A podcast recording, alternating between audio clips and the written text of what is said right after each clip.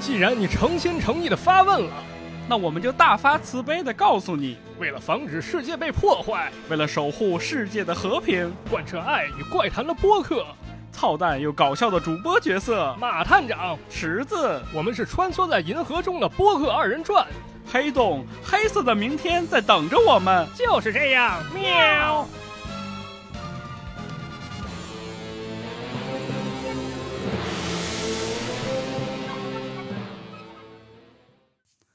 啊，各位听众朋友，大家好，欢迎收听最高新。兴一点儿，录节目了。各位听众朋友，大家好啊，欢迎收听最新一期的《马探长与池子》大家好，我是池子。啊！大家好，我是马探长。哎呀，过年好，过年好，过年好同志们过年好呃各位牛年朋友大吉啊！啊牛祝年大大家吉这个扭转乾坤，开工大吉啊！祝大家越来越牛啊！啊，牛牛起来！啊，这这个个刚刚我们俩玩完一个游戏啊，对是吧？去了跟人小孩排了半天队，好嗯不容易玩上了对，这个就是非常流行了，叫宝可梦加奥乐。啊！加奥乐，不知道大家伙儿那个地方有没有流行起来啊？是嗯，反正我们这儿没流行起来啊，我们这儿也没有太流行吧，但是春节确实人很多啊。啊。对，这个东西是啥呢？说宝可梦，可能大家稍微有点陌生啊，但再说它另外一个名字，大家肯定知道，叫宠物小精灵，神奇宝贝、嗯口，袋妖怪、口对袋怪兽。太多了名字。对，一说这个大家都知道了啊。这期节目呢，咱们就来聊聊这个神奇宝贝。所以这一期呢，可能是一个集合了迷离境界、超流行文啊化以及交头接耳三者为一体的节目。我天，那这标签儿我咋打呀？ 这一期就就就看随着便打吧该咋打咋打吧，是吧？行吧，哎呀，对，哎呀，口袋妖怪这个事儿我太喜欢了，是从小就看啊从，小看是吧？而且这个可以说是一代人的记忆吧。对，它不仅有动画片儿，而且出了这个游戏卡，没错是吧？现在也有这个宝宝可梦卡牌的对战，对，包括还有这个任天堂的电子游戏。没错，嗯其实它的起源就是从这个任天堂电子游戏来的吧？没，错。嗯，，对，这个一会儿咱们也会讲到啊。嗯最近就是这个现象确实挺有意思啊。我跟池子去打这个加奥乐，啊，太上上头了，上头，头上了，上。头了。对，这个很有意思啊。它是去年年底的时候，华丽科技代理的这个吉他叫宝可梦加奥乐，嗯，可以说是非常悄无声息的在各大城市的游戏厅登陆了。是个阶级，对，人还是一个阶级。嗯对而且据我所知，这个举措可以说非常之低调啊，为啥呀？没有铺天盖地的宣发，好像只是这个华丽科技人公众号发了一条消息，啊，它火起来纯粹是靠玩家之间的传播。对，因为毕竟这个为什么说低调？因为这个宝可梦这个大 IP 啊，可以说是世界级 IP 是吧？啊，对，这样一个正版授权的街机登陆了这个国内，好像没有什么声音，这不太正常。对，但是它就是靠着玩家之间自发的这么一种案例，说明还是有吸引力的。，对，还是非常有吸引力。嗯，但是这个游戏啊，刚才咱俩也玩了，啊，其实它这个逻辑按照严肃的分析 来说，不怎么好玩不用严肃的分析，啊。就是不好 玩儿，对，确实但是很上头。没错，它这玩法其实更多是面对一些未成年人。嗯，但是为什么它能够让成年人这么着迷？我觉得很大的一个原因是什么？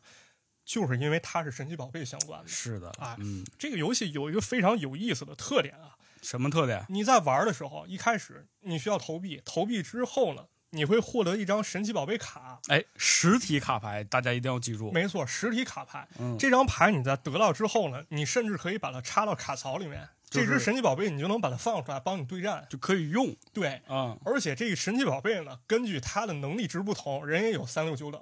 啊你，看，像刚咱们出了一张紫卡嘛，哦就最对厉害那卡。这相当厉害哎，了。我去闲鱼上观察了一下，就是说，据说它价格可能能炒了二百多一张了。那咱俩今咱天俩就其回实本今天了回本了，我对靠！对，也就是带有一种这种抽卡机制、打卡机制这么一个对游戏，突然火了。但我觉着啊，如果要是把神奇宝贝换成一个不知名的 IP，那肯定也不行，啊肯定不行，对，对绝对不行啊。所以借着这么一点呢，咱不如来好好聊聊这神奇宝贝。操啊。为什么这个 IP 这么有吸引力，对，这么好为什玩？么呀？操，它为什么能成为咱们童年回忆？或者说，这个游戏在创造之初，它有没有一些非常动人的故事或者传奇性的一些事情发生？那太棒了！当然，还有一点，它有没有都市传说？哎呦， 这离不开的话题嘛，对，所以嗯说这是一个咱们集合了三个栏目为一体的这么一个好嘛一！个节目啊。今天这个是非常经典的一期节目啊，哎来吧，对，咱开始说啊，咱首先呢，可能先得说一些童年回忆相关吧。嗯，我们先带着大家去想一想咱们小时候关于神奇宝贝最初的记忆啊。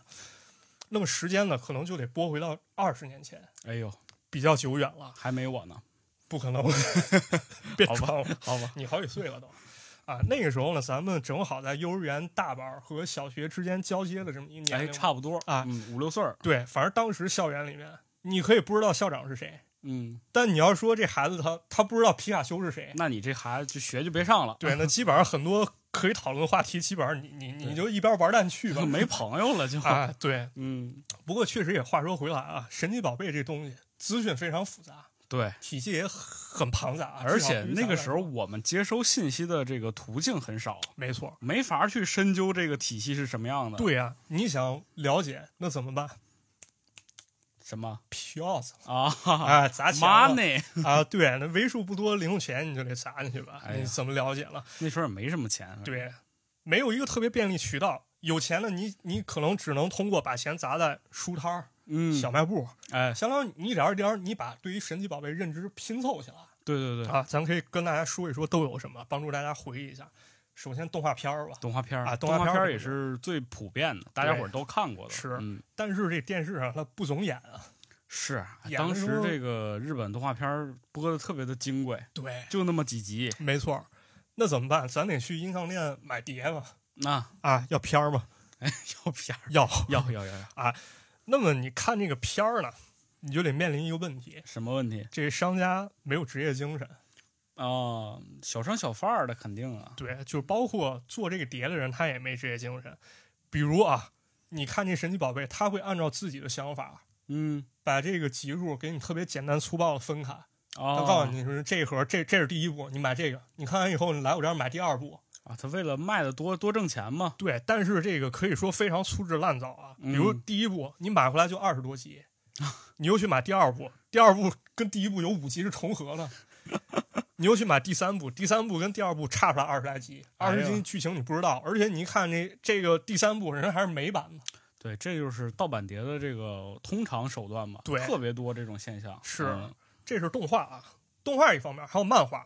嗯，当时神奇宝贝漫画确实不止一种，嗯但是最精彩的叫《神奇宝贝特别篇》，这个漫画大概从咱们小学一年级的时候就存在了。哦啊不光是画工，还是说剧情的紧凑性、精彩程度都非常之棒，可以说是非常跌宕起伏。包括神奇宝贝见招拆招对打这种情节，对对对，啊，相信给很多朋友留下非常深刻的印象啊。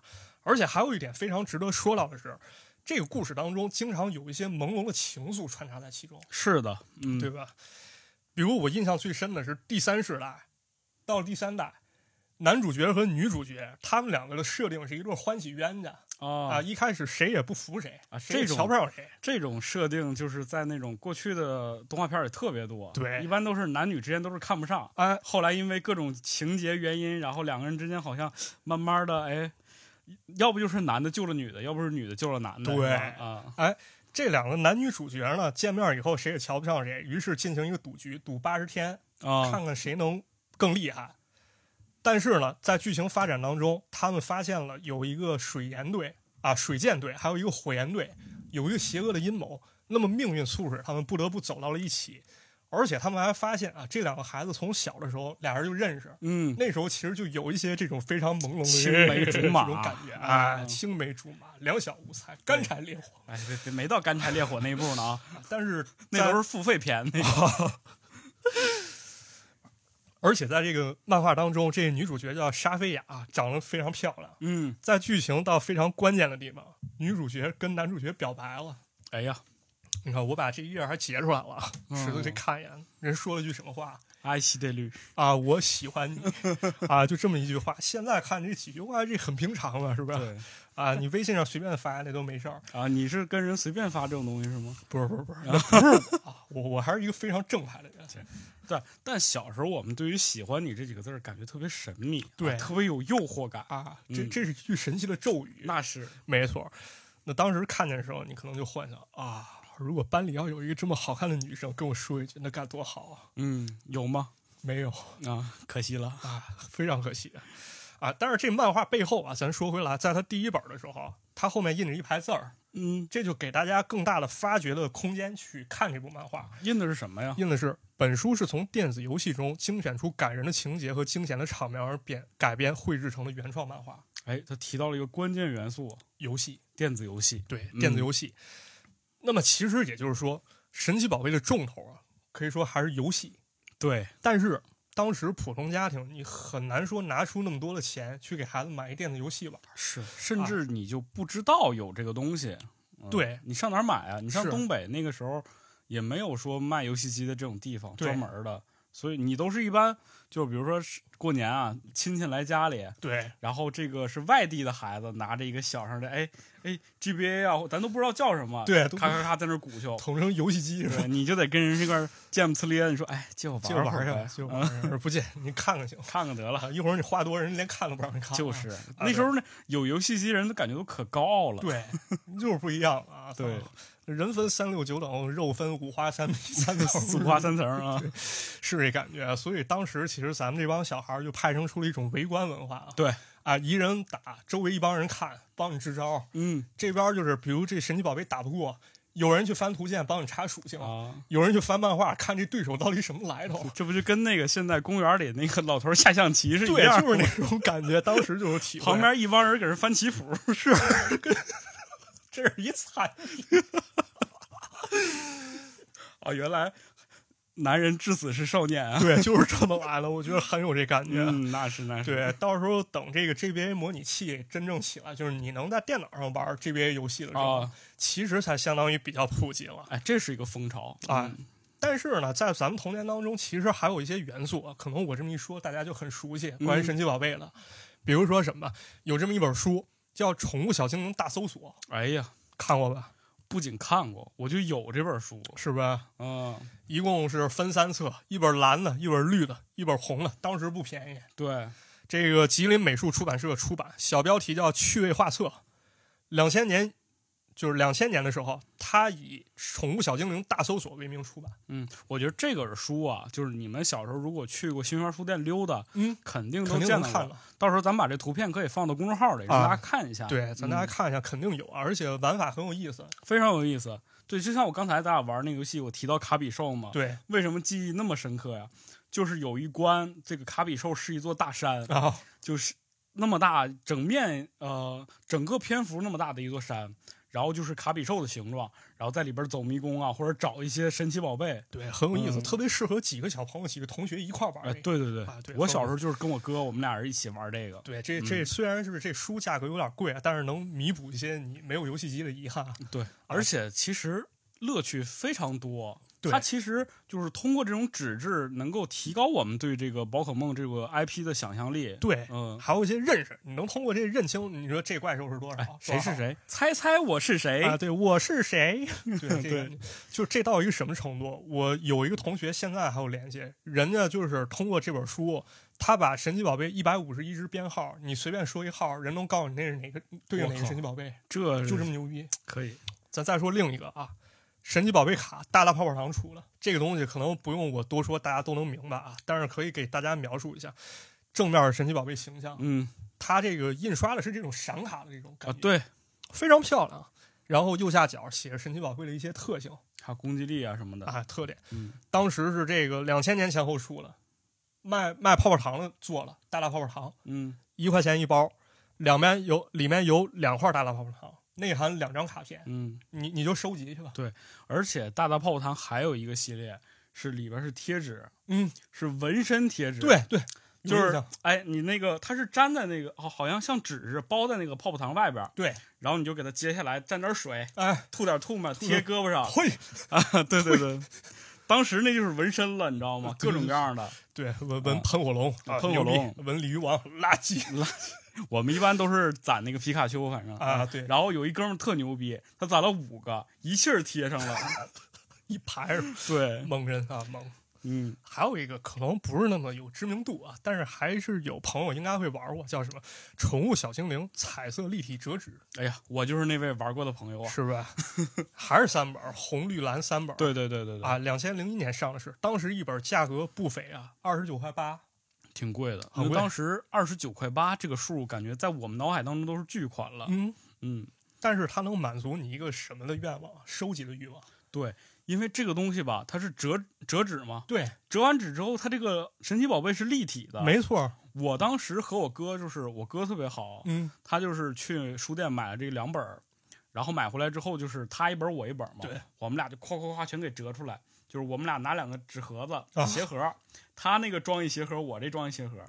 然后我记得我的是绿色版的，他的是红色版的。啊红色版的是吧？结果我就发现我的所有的宝可梦精灵都是进化过的，对，他那个 都是基础的。红红我们俩就对打嘛，对，确实红的是第一册嘛，第一册都是什么绿毛虫啊这种、啊这种好垃像圾的，是对，到第二册稍微厉害点儿了，嗯，对，是这样。啊反正咱开头聊这么多吧，其实用挺长篇幅去聊咱们一些童年回忆，其实无非是说，神奇宝贝真的是伴随咱们童年一起发展起来的对的，嗯啊。咱们开头花了很多篇幅去聊这些东西啊，关于咱们童年回忆的一些东西，嗯，其实无非想说一点，神奇宝贝真的是伴随我们童年一起发展起来的。是的，但是今天咱们所要聊的呢，下面可能就是跟咱们童年回忆不太相关了。变成童年阴影了。哎，因为神奇宝贝有个特点，就是它都市传说的数量可以说非常之多，而且有一些确实很诡异。嗯可以说呢，它从诞生伊始，都市传说就已经开始发生了。是，咱一点一点来看啊。但是呢，在聊都市传说之前呢，咱们必须得聊明白这个作品它到底是怎么诞生的。嗯因为这个非常重要，搞清它怎么诞生的，可能对于咱们去理解一些对都市传说有帮助。对，我就想知道我是怎么来的。啊、我不想知道我是怎么没的。对啊、但是呢，因为我本身能力有限，也不是很懂游戏，嗯那么这一部分呢，我只能说我尽力去查资料给大家还原一下。如果我哪儿要讲错了，欢迎大家指正，以对免欢迎大家误导在评论区里帮我们丰富这个啊材料。丰富咱们这个材料啊，咱嗯大家一起研究啊。好的咱，现在开始讲一段非常曲折动人的故事啊。那就开始。这故事呢，得从一九六五年说起。这一年呢，有一个叫田尻智的小孩出生。这哥们儿呢，生于东京。我要不要逮你这宝可梦得抓呀！我？我猫又开始爬那窗帘了。啊，没事，我我消想停喵了，喵消停了。这消宝停可梦了先不抓了。啊！咱接着讲啊，嗯这田尻智这哥们儿啊生于东京，其实跟咱们小时候一样啊。啊，这田尻小朋友也是到处玩儿啊，尤其是他生长地方，其实保留了非常丰富的自然生态啊，嗯，所以他经常去山野、小河，甚至防空洞遗迹这种地方去玩儿。哎呀，那么去这些地方啊，就不可避免的会遇到一些自然生物，嗯哎，于是他就特别喜欢去观察一些昆虫啊、小动物，哦，跟咱们其实小男孩差不多啊，逮点昆虫，给它抓逮蚂蚱上哎，就放放瓶里，对，四五只蚂蚱搁里干仗。是，但是这个大叔啊，人玩的非常专业，人看这昆虫，我哪儿不懂，我找本图鉴，我去观察，啊哎，我去，学，于是呢，掌握了很多收藏这些昆虫还有饲养的办法，哎呀，人这玩的专业，，对，人家牛逼了啊！但是呢，到了初中的时候，田尻智所在的地方进行了一场大开发，那么自然景观就开始变少。这其实也是很多城市在发展过程中会经历的一个阶段。是的，哎嗯，那么这时候呢，昆虫没得抓了，是吧？那抓啥呀？电子游戏起来了哦啊，咱可以玩别的了。于是呢，田尻智就转而去研究游戏。起点呢是当时非常非常著名一款游戏，叫《太空侵略者》。太空侵略者，哎，咱这边好像爱把叫这小种蜜蜂哎，对对对，小蜜蜂儿，嗯，到了一九八三年的时候呢，这时候田尻智他考上了东京高专。那么这时候的田尻智呢，其实通过打游戏，人也打出了名堂，变成了一个嗯非常非常硬核的人。核心玩家啊，嗯这哥们儿脑脑子真好使啊！那啊，人打游戏的时候，他不是说这这玩儿我就解个闷儿啊，嗯人特别能擅长抓住游戏的核心，比如这游戏，它这个敌人出现的规律是什么，哦我怎么去躲避攻击，操人门儿清。所以游戏可以说打得非常好。当年的这个电竞选手啊，看来是可以说是电竞选手，不光是电竞选手啊，人对这游戏文化、游戏创意可以说了如指掌。哦啊他总能写出一些比较精彩的游戏企划，去参加一些比赛，哎呀，甚至有一次啊，据说他参加比赛拿了十万日元奖金。可以啊，他觉得我总玩游戏啊，家里给我支持很多，干脆人拿出五万日元直接给他妈妈了大孝子啊！！这这哥们儿可以说是一个非常丰富的人啊。哎，是的啊，人玩游戏，人总能玩出名堂，周围衍生文化，包括我想法自己去做一些游戏衍生东西。嗯，人有这心思。当然玩着玩着呢，这田高志也发现风口啊。为什么？因为当时的日本游戏是有的玩，嗯嗯，但是配套设置并不齐全。比就是如这游说，戏机不行，也不是说游戏机啊，你打游戏你可能信息这块儿疲匮乏，我在一村儿里打游戏，我想去获得一些情报，还是资讯不发达。哎，嗯，那么这时候呢，如果我做一个攻略或者游戏杂志，那是不是这是一件挺好的事儿游戏机实用技术， 啊？对，这个推不管是推己及人也好，或者说帮助大家一块儿去研究这文化也好，这都是一好事儿哈。哎，于是呢，擅长游戏的田高志人干脆创造了一本杂志，这个杂志的名字就叫做《Game Freak》。游戏怪哦胎、可以的。非常著名啊！这个杂志日后发展成了一个非常非常庞大的体系。他做完这个杂志以后呢，交给新宿的同人志专卖店代为发售。啊，也就是说，其实是一个草创阶段一个杂志。池子可以看一眼啊，这儿有一个他早期杂志的一画哎呦，啊，可以说非常简陋，很多地方都是手抄出来的。那是啊，对吧？但是呢，就是这么一本非常简陋的杂志啊，内容却很硬核，在日本游戏圈当中呢，可以说也积攒了一些名气。嗯那么这个田高志呢，也成了一个小名人儿那肯定啊，啊，小 KOL 啊。在这个过程中呢，人认识了一个读者，这个读者呢叫做山森健，哎呀，这几个字儿啊真难念。是不是？当时这个山森健呢，他非常擅长画画，想当一个漫画家。在这个过程中呢，他发现这个《Game Freak》这杂志，他觉着吧，这杂志啊确实挺硬核，但是图像方面确实有待加强。于是呢，人一不做二不休，写了一封一封这个图文并茂的信寄给田高志了。俩人一拍即合，这个山森健呢负责杂志的插画部分，那么这个杂志呢内容很快就丰富起来了。那肯定，啊据说在这个过程中呢，俩人搞这事情还发生点变故。为啥？啊这个山森健人家里人不乐意了，说你小子你天天不务正业是吧？你你玩蛋去吧。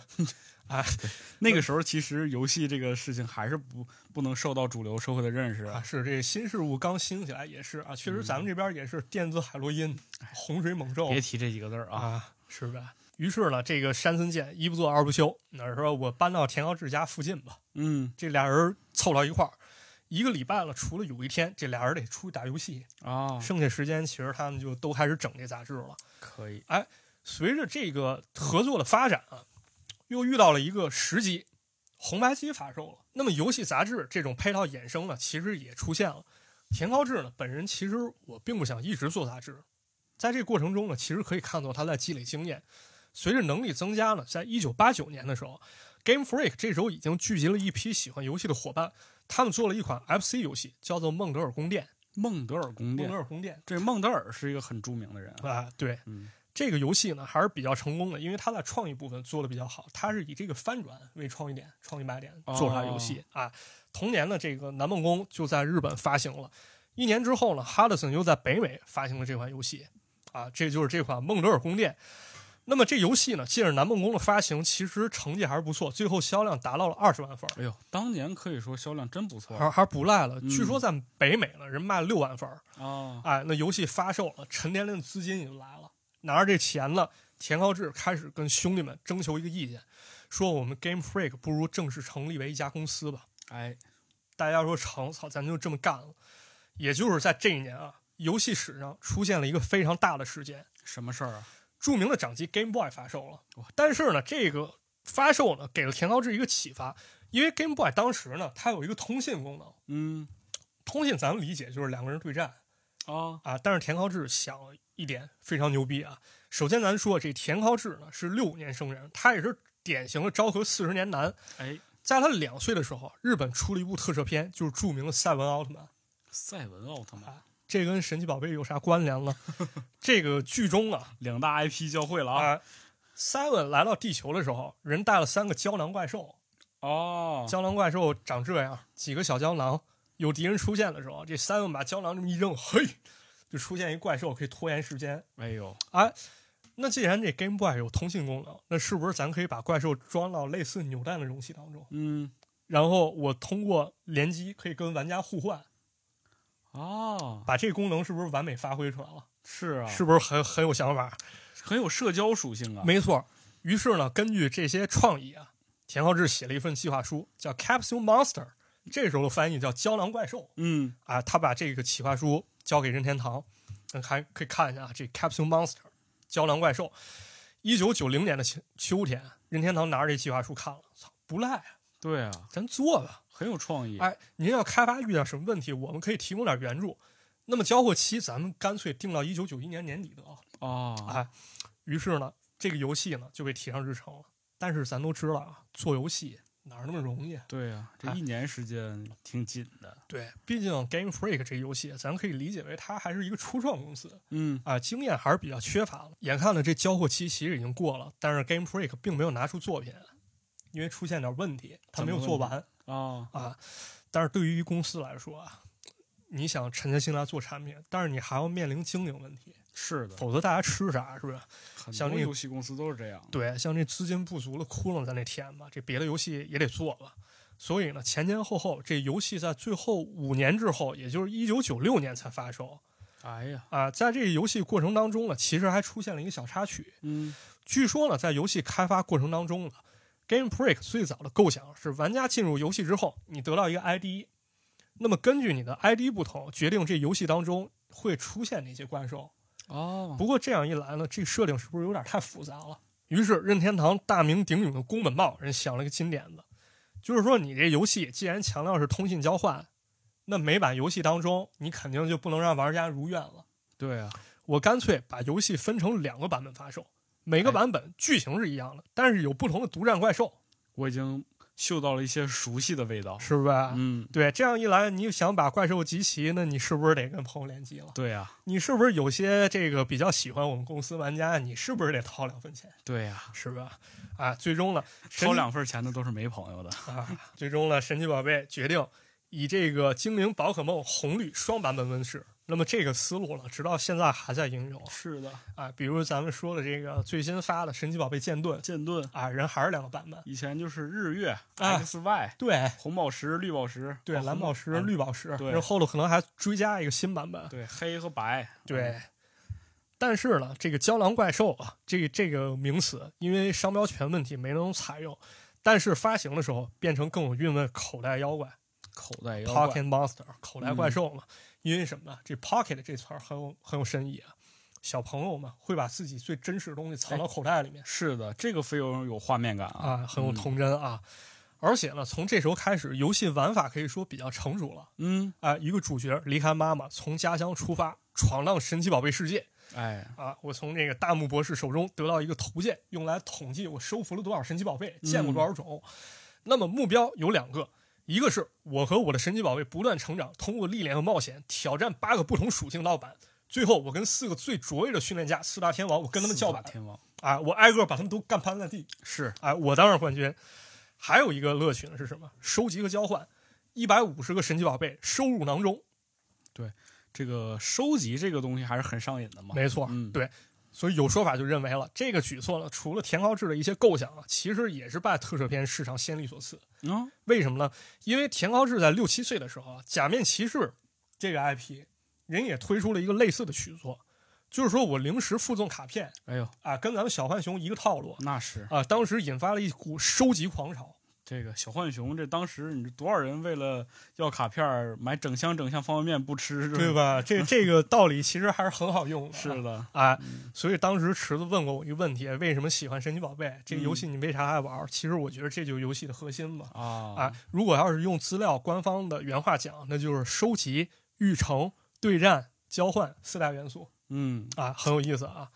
而且呢，这整个游戏可以看作是田浩志人生的一个缩影吧。是的，比如捕捉怪兽，特别像小时候咱在田间地头去收集这些昆虫。然后，比如两个小朋友遇见以后说：“你有哪些昆虫啊？我有天牛，那那独角仙咱俩换 换吧，哎，啊、咱交换。”或者说斗虫啊，两个蟋蟀斗一斗，打对一打。啊对对，游戏中图鉴呢，是不是也挺像咱小时候看的这个动物图鉴？ 嗯。很像啊，我们小时候一般就再小一点儿，比如说你这个还是婴儿时期，你家有大人肯定会拿着各种各样的一大片儿对纸片儿，上面都是犀牛、大象、啊，老告鼠诉你，啊哎，这个念狮子，对哎嗯狮子，狮子， 对，狮子， 哎，而且还有很有意思一点，啊就是这主角本人其实就相当于田浩志本人啊，他不仅仅是田高志本人，你想想他这个整个故事，离开妈妈，离开家乡，然后去外边打拼，然后收获自己的各种各样的经历啊，人生经验也好，包括你把这个宝可梦收进口袋里，就像把你的财富收进口袋里没是一样错的嘛。对，所以很多这个作品当中啊，主角其实叫小智嗯，嗯啊，田浩志嘛，他对手啊叫小茂，啊，这人是谁呢？他就是跟田浩志可以说一时瑜亮啊，甚至田浩志比较欣赏的一个人，宫本茂宫本茂，啊，哎宫呦本，茂也是一个非常牛逼的人啊那啊，但是呢，发售是发售，可计划赶不上变化。嗯，你像这游戏在立项到上市的时候，好几年过去了，这时候呢，游戏市场上鼓吹一个什么概念？像 PlayStation 还有世嘉、土星，人以次世代游戏机的喜好登场哎了，呦，现在也是，对吧？那掌机的局面确实略显尴尬啊。嗯这游戏一开始并不被看好，但是局面很快就被扭转了。像除了玩家之玩家之间，人会互相安利，对，大家因一为块好儿玩玩嘛儿，哎，对，而好且有玩儿社交属性，对，还有呢，就是一个都市传说给游戏热度增加了很多动力。哎，这就是都市传说的力量出现了。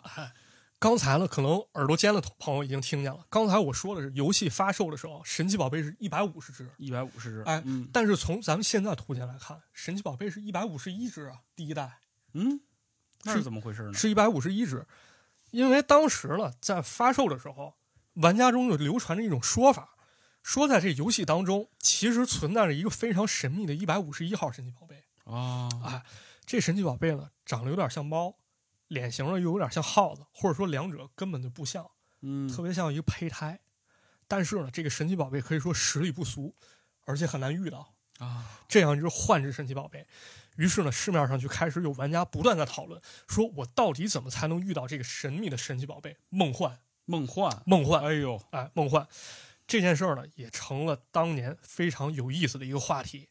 不过闹了半天呢，这件事儿其实源于一个自作主张的一个举动。怎么说呢？咱还记得这个给 Game Freak 画插画这个山森健嘛？啊，这哥们儿三森剑啊，山森健这哥们儿在游戏开发过程当中呢，他带了一帮兄弟，咱负责这个神奇宝贝形象设计，就是这些宝可梦的这些长相啊，对图像、啊，长相、特性什么的。但是呢，这哥们儿可能太忙，他本来想设计一个梦幻这角色，但是呢，时间紧迫啊，这救场如救火，啊，他就把这个活儿交给一个叫森本茂树的一个设计师去干了。一开始呢，Game Freak 其实也有想法，他说把这个梦幻梦幻人承认这神奇宝贝是存在的，嗯，但是我在游戏中不体现，我反而是作为活动礼物送给玩家。哦，但是森本茂树毕竟这个梦幻角色是我自己画出来的，嗯，我还是喜欢。在上市前期呢，这哥们儿咔咔删除了游戏当中三百个字节的 bug，把梦幻偷偷加进去了。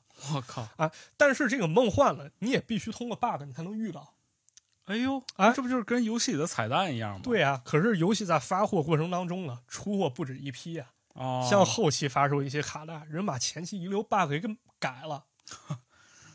那这就遇不到了，对，那局面就是你可能有早期的卡带，你能遇嗯到；有了后期卡带，你遇不到。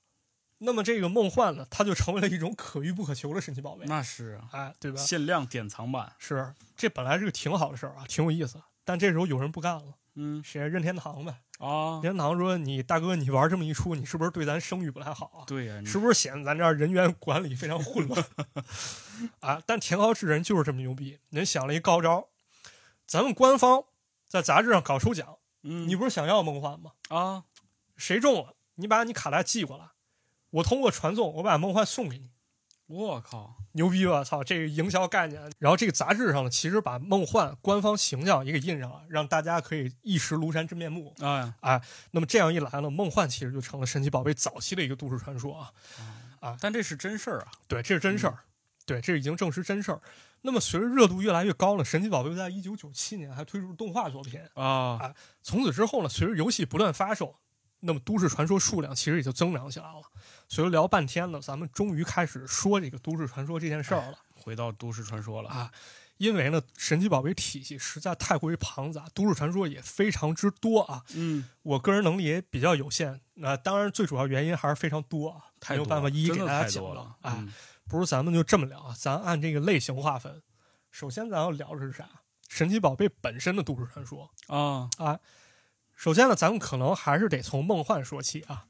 在游戏当中呢，这梦幻它是一个没有性别的神奇宝贝嗯，啊，它有两个特性：第一，它能变身，对，可以变成别的神奇宝贝；还有一个呢，就是它能学会任何一种招式。为什么它能有这么牛逼的技能？图鉴当中有这么一个描述，他说梦幻是生活在南美本已经灭绝的神奇宝贝，基因遗传中含有所有神奇宝贝的信息，所以它能使用任何神奇宝贝的招式。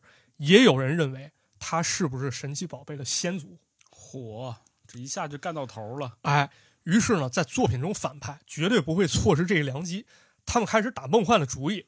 所以呢，有这么一帮疯狂科学家，他们在圭亚那的丛林当中发现了梦幻睫毛的化石，哦，啊有点像《侏罗纪公园》那个。对对对，哎提取 DNA，、对，他就把梦幻基因给截取出来了，然后通过基因工程制造出另一只非常非常牛逼的神奇宝贝什么？超梦。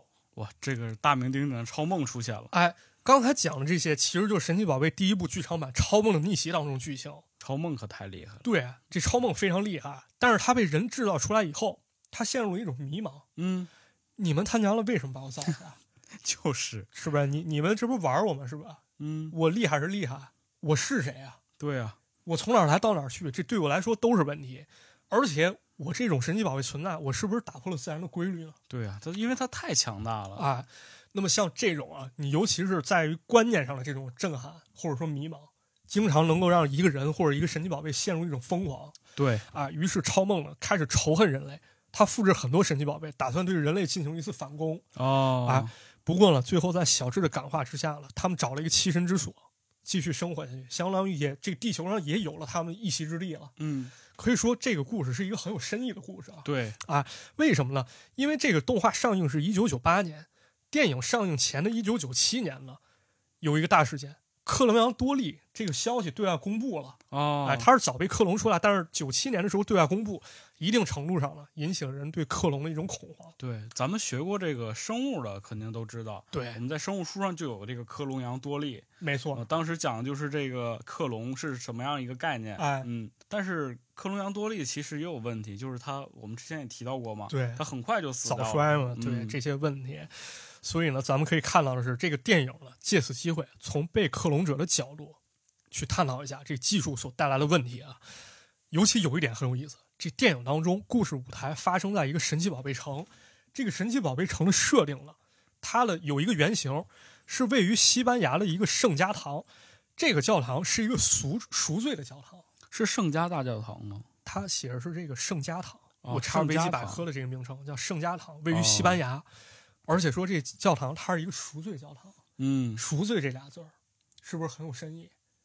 对，因为有一些就是有一些教堂是这样的，就比如说有钱人，他为了他可能在起初的时候挣到自己第一桶金的时候不，干净，对，然后他就会把这些钱捐给教会，对捐给一些教堂，然后就用这个钱去建造教堂一部分。很有意思啊。当然，咱话说回来啊了，这赎罪这俩字儿，这是人类要赎罪还是神奇宝贝要赎罪，啊，那对，是吧？这这话题可能就比较深了啊。但是呢，咱可以看出神奇宝贝对于现实的影射其实是存在的。啊，那么这个时候呢，其实就会有一些相关的都市传说派生出来。嗯，首先呢，在这游戏当中有一种精灵叫百变怪。啊，对，这百变怪呢，颜色跟梦幻一样，跟一滩泥一样，啊，都是粉红色，但长得跟一滩烂泥，有一个五官非常简单，两个点儿，呃，一个嘴，哎，它呢可以通过重组身体细胞的结构变成其他生命体。嗯，于是有人提出一种非常残酷的观点：克隆神奇宝贝，你怎么能一下就成功呢？哦，那么这个所谓的百变怪，它会不会就是克隆的失败品呢？就是你想模想，仿人家没模仿好，对啊，你想想，它的身体根本没有成型，但是呢，它能够变身，嗯，梦幻也能变身，是不是他身体里有梦幻的基因？只不过他这技术没有成熟了，哦，而且他拥有所有神奇宝贝的基因嘛，所以他对任何神奇宝贝都能模仿。他能变吗？对吧？提出这说法人人还列出证据了。首先，在目前的神奇宝贝当中，只有这两者能够通过升级学会变身，嗯，也就是说，它通过生长过程中，它能够掌握这些技能。还有就是它的颜色，神奇宝贝是有闪光，就是异色属性的，啊颜色，不一样。嗯，但是呢，梦幻和百变怪它们普通配色和异色配色都是一样，而且有相同的体重。更关键的一点是什么？在部分游戏版本当中啊，这个红莲镇的宝可梦屋和蓝华蓝洞窟都会出现百变怪。那这两个地点分别是超梦的研究场所和栖息地，哎呀，那这看来肯定跟超梦和梦幻有关系啊。对，很有可能。那么顺着克隆这个思路追查下去，还有都市传说浮现出来。又出现了，哎，在第一代神奇宝贝中，有六种非常让人印象深刻神奇宝贝，都是什么？分别是尼多狼、尼多利诺、尼多王，这是一组雄性；尼多兰、尼多纳、尼多后三组雌性。啊，这就是长得像老鼠那个，长得你说像老鼠吧，又不像；像恐龙吧，也不太有像点像兔子。啊，又有点像兔子，这么一种神奇宝贝。嗯，这两个进化链非常明显啊，这两组分别只有雄性和雌性，啊，对吧？像这个尼多朗、尼多利诺、尼多王，人是没雌性了，人公的就长这样。嗯，母的呢，尼多兰、尼多纳、尼多后，它没公的。但是呢，有人认为这个尼多兰家族是根本不存在了，它是通过克隆技术生产出了失败产物。怎么说呢？为什么呢？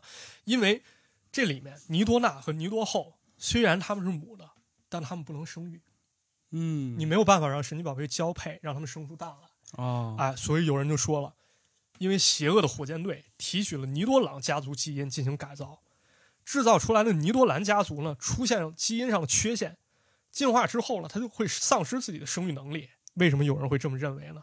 因为神奇宝贝特别篇当中了，当时属于火箭队的夏伯人就制造了一只超蟒，哦，他们自己做了一只超梦。对，这足以见得他们曾经研究过基因技术。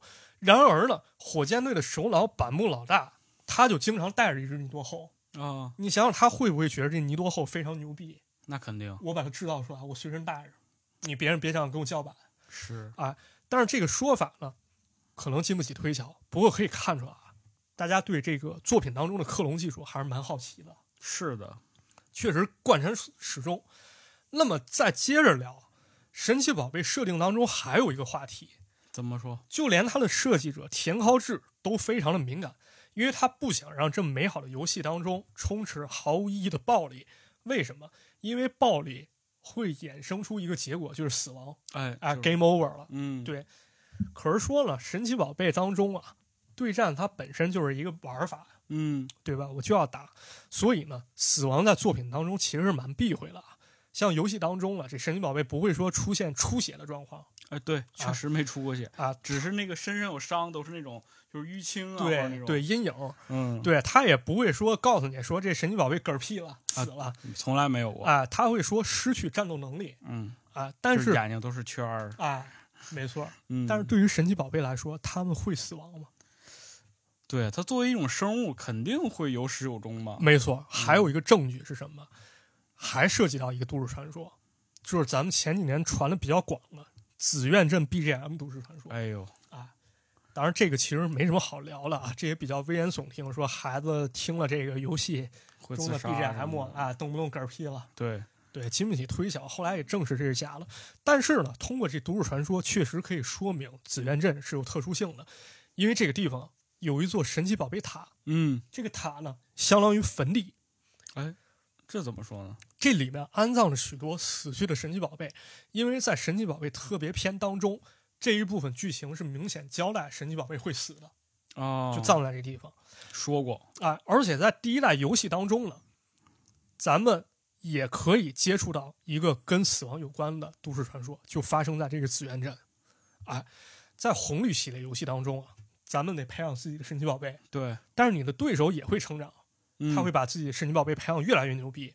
一开始呢，对手带的是御三家之一，就是你选什么属性，人选跟你相克了，还有一只波波，一只凯西，一只小拉达。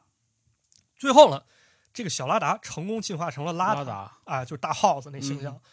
可是，在后期过程当中，这只拉达就再也没有出现过。啊，有人分析了，说这拉达太垃圾了，不好用啊， 啊，不用它了。嗯，但是呢，又有一个非常恐怖的疑点开始被人提及起来，什就么意思发生在紫苑镇。啊，在游戏当中呢，你来到紫苑镇的神奇宝贝塔，走到第二层，你会发现你带对手啊这哥们儿在那儿呆呆站着，嗯，而且根据主线剧情，这个楼上就是邪恶的火箭队啊！对，你想想，一个人他在这种情况下，他在那儿发呆，他不嗯去挫败火箭队，而是在那儿发呆，可能吗？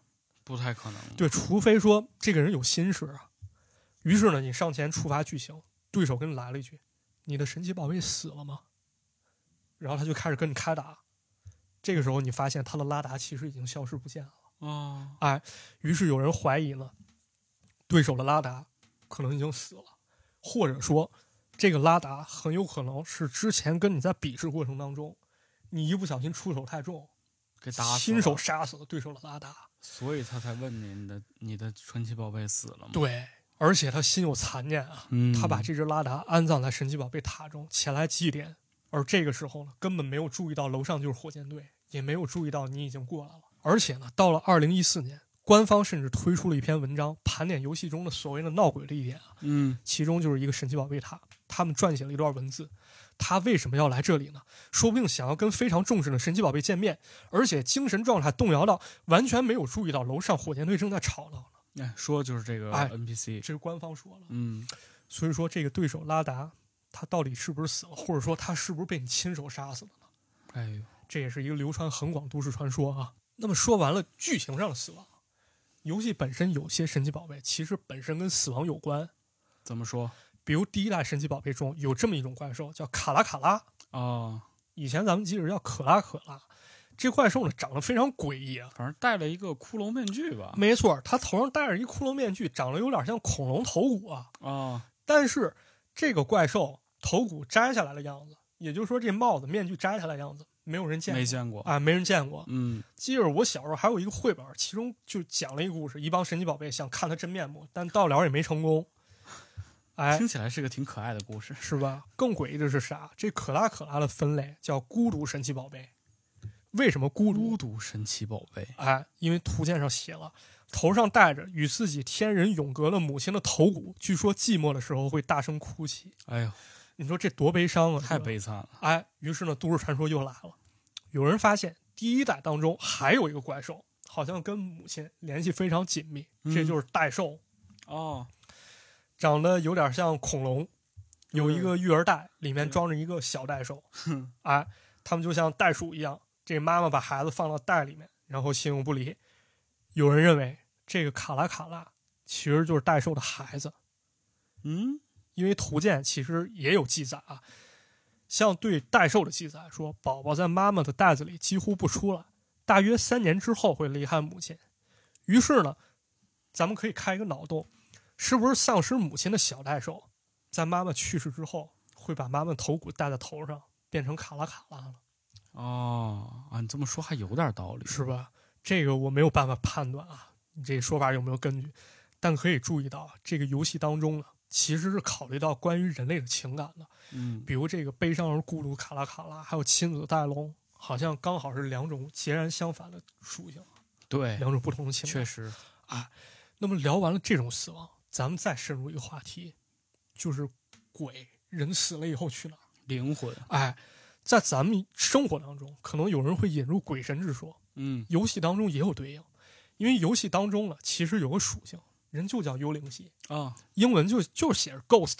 幽灵系啊，对。虽然他没有直接交代说这人死了以后呢会变成幽灵系神奇宝贝我记得有一个神奇宝贝就叫耿鬼吧？梗鬼，嗯，对，但是根据很多图鉴描述，都能反映出这些神奇宝贝跟传统中的鬼其实有共性。啊，比如第三世代当中有一个叫诅咒娃娃的神奇宝贝，哎呦，看着就跟一个一一一个玩偶差不多，嘴跟个拉链儿似的，还是挺狰狞的。对他的解说是，怨念附在被丢弃的玩偶身上，变成了宝可梦，会一直找寻丢弃自己的孩子。深冷啊！哦有点后背发凉了。哎，还有一个神奇宝贝，跟他同属同一时代，叫夜巡灵，嗯，脸部像一个骷髅，但身体却轻飘飘的。对他的解说是，非常喜欢小孩子哭声，能够穿过厚厚的墙壁，把屋里的坏孩子吓坏。据说，一旦发现不听话的孩子，就会在深夜将其带去某个地方。我操，这这不他就妈整个一红衣小女孩儿是不对啊，是？这不就是小时候爸妈吓唬你那个老太婆吗？对呀、但是最著名的恐怕还是池子刚提到了嗯，耿鬼耿鬼啊，耿鬼家族。为什么呢？这耿鬼啊，其实身上也有梗。啊，因为耿鬼这个神奇宝贝长得跟其中一个神奇宝贝很可爱的神奇宝贝皮可西哎呦，长得很像，尖尖的耳朵，胖胖的身体，嗯，就是亦正亦邪的面容和这个可爱的面容有点不相般配啊！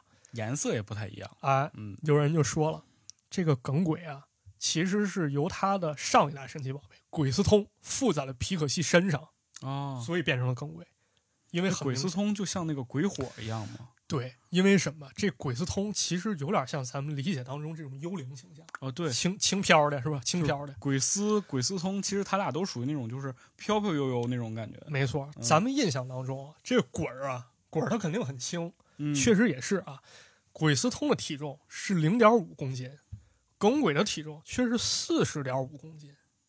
啊，那么这多出的四十公斤是哪儿来的？刚好官方描述皮可西的体重就是四十公斤。正好加上这个，哦哎，这就是一些关于神奇宝贝、这么科学吗？ 设定这么严谨吗？这可能都不是设定，因为这个咱也没有办法说，它就是这么官严方的想法，。啊，对，这就是是想法。我觉得很有可能还是玩家一厢情愿的这么一种推断。但就是这种巧合，恰恰就把这个事情给让人更容易相信了。对，那为什么会这样？大家为什么会这么想？对啊，我觉得咱可以这么聊啊，咱这么聊，这跟神奇宝贝设定有关。嗯，因为你看，咱们世界有很多动物，对吧？咱们去观察它的习性特点，然后依照界门纲目科属种，哎咱对动物进行定分分类嗯哎，咱是先有了动物，咱观察，然后对它进行分类。嗯，神奇宝贝就不一样了，人相当于是架空了一个庞杂的体系，相当于是咱这个有了神奇宝贝属性，比如这个一般系、火系、水系、草系，哦然后咱去设计神奇宝贝。那么人设计出来神奇宝贝，赋予它特点以后，再让这些神奇宝贝生活在一个世界当中，构成一个生态。那么这样一来，肯定会避免不了一个问题，就是说这个生态可能会出现一些漏洞。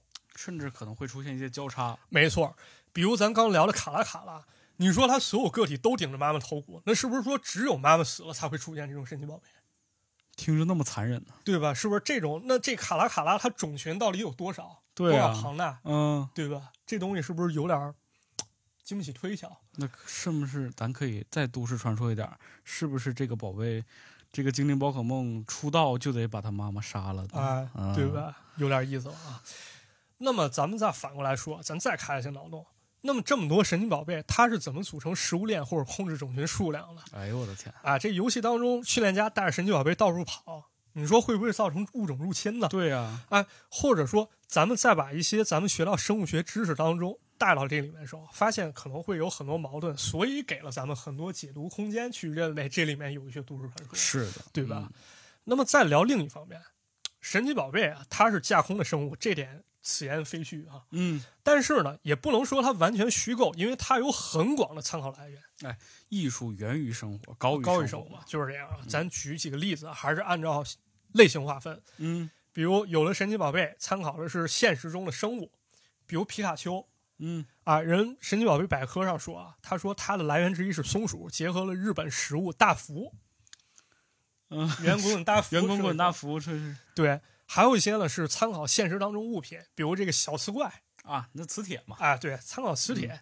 还有传说呢，可能是这个，还有设定可能参考传说，比如这个大傻叉可达鸭进化成哥达鸭。鸭嘴兽啊啊，说这个哥达鸭参考的是成年鸭子，还有日本传说中的河童啊，啊，大傻子可达鸭还啊行，甚至呢，那个现实中人物也可以成为原型。嗯比如呢，这个神奇宝贝当中有个超能系神奇宝贝叫永吉拉，啊，人手里不是拿着根勺子吗？对，可以那个让勺子变弯，对，这其实就是超能力者尤里盖勒招牌动作，用念力掰弯勺子。哎，为这事儿，尤里盖勒真把任天堂美国给告了还挺较真儿，反正啊！对啊，而且更牛逼的是什么？随着作品发展，这制作组，这个制作组呢，非常有意识的开始参考神话体系。嗯我感觉比较典型是第三时代，这游戏里有个主线剧情，比如这个代表陆地的巨兽古的这个古拉顿和代表海洋的盖欧卡，这俩打起来了。哎呦，然后这个时候呢，你必须去寻找天空的霸主猎空座，让他阻止这场战争。三足鼎立， 没错，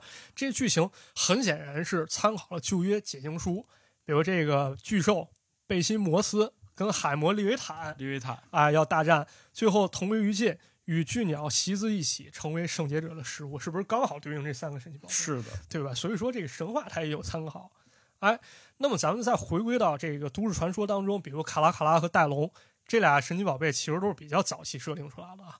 当时呢，可能是两个神奇宝贝都参考了像恐龙啊、特摄片里怪兽确实嗯啊啊这种形象，所以这两者有点相似特点，啊我觉得这是很正常的事情啊。而且这个你一提到神奇宝贝，你肯定就能想到就是这些咱们曾经熟悉的怪奇生物吧，没错。像这些咱们中国有《山海经》这些妖怪啊，哎，对，哎，包括这国外这种神奇动物在哪里？对对，嗯，是。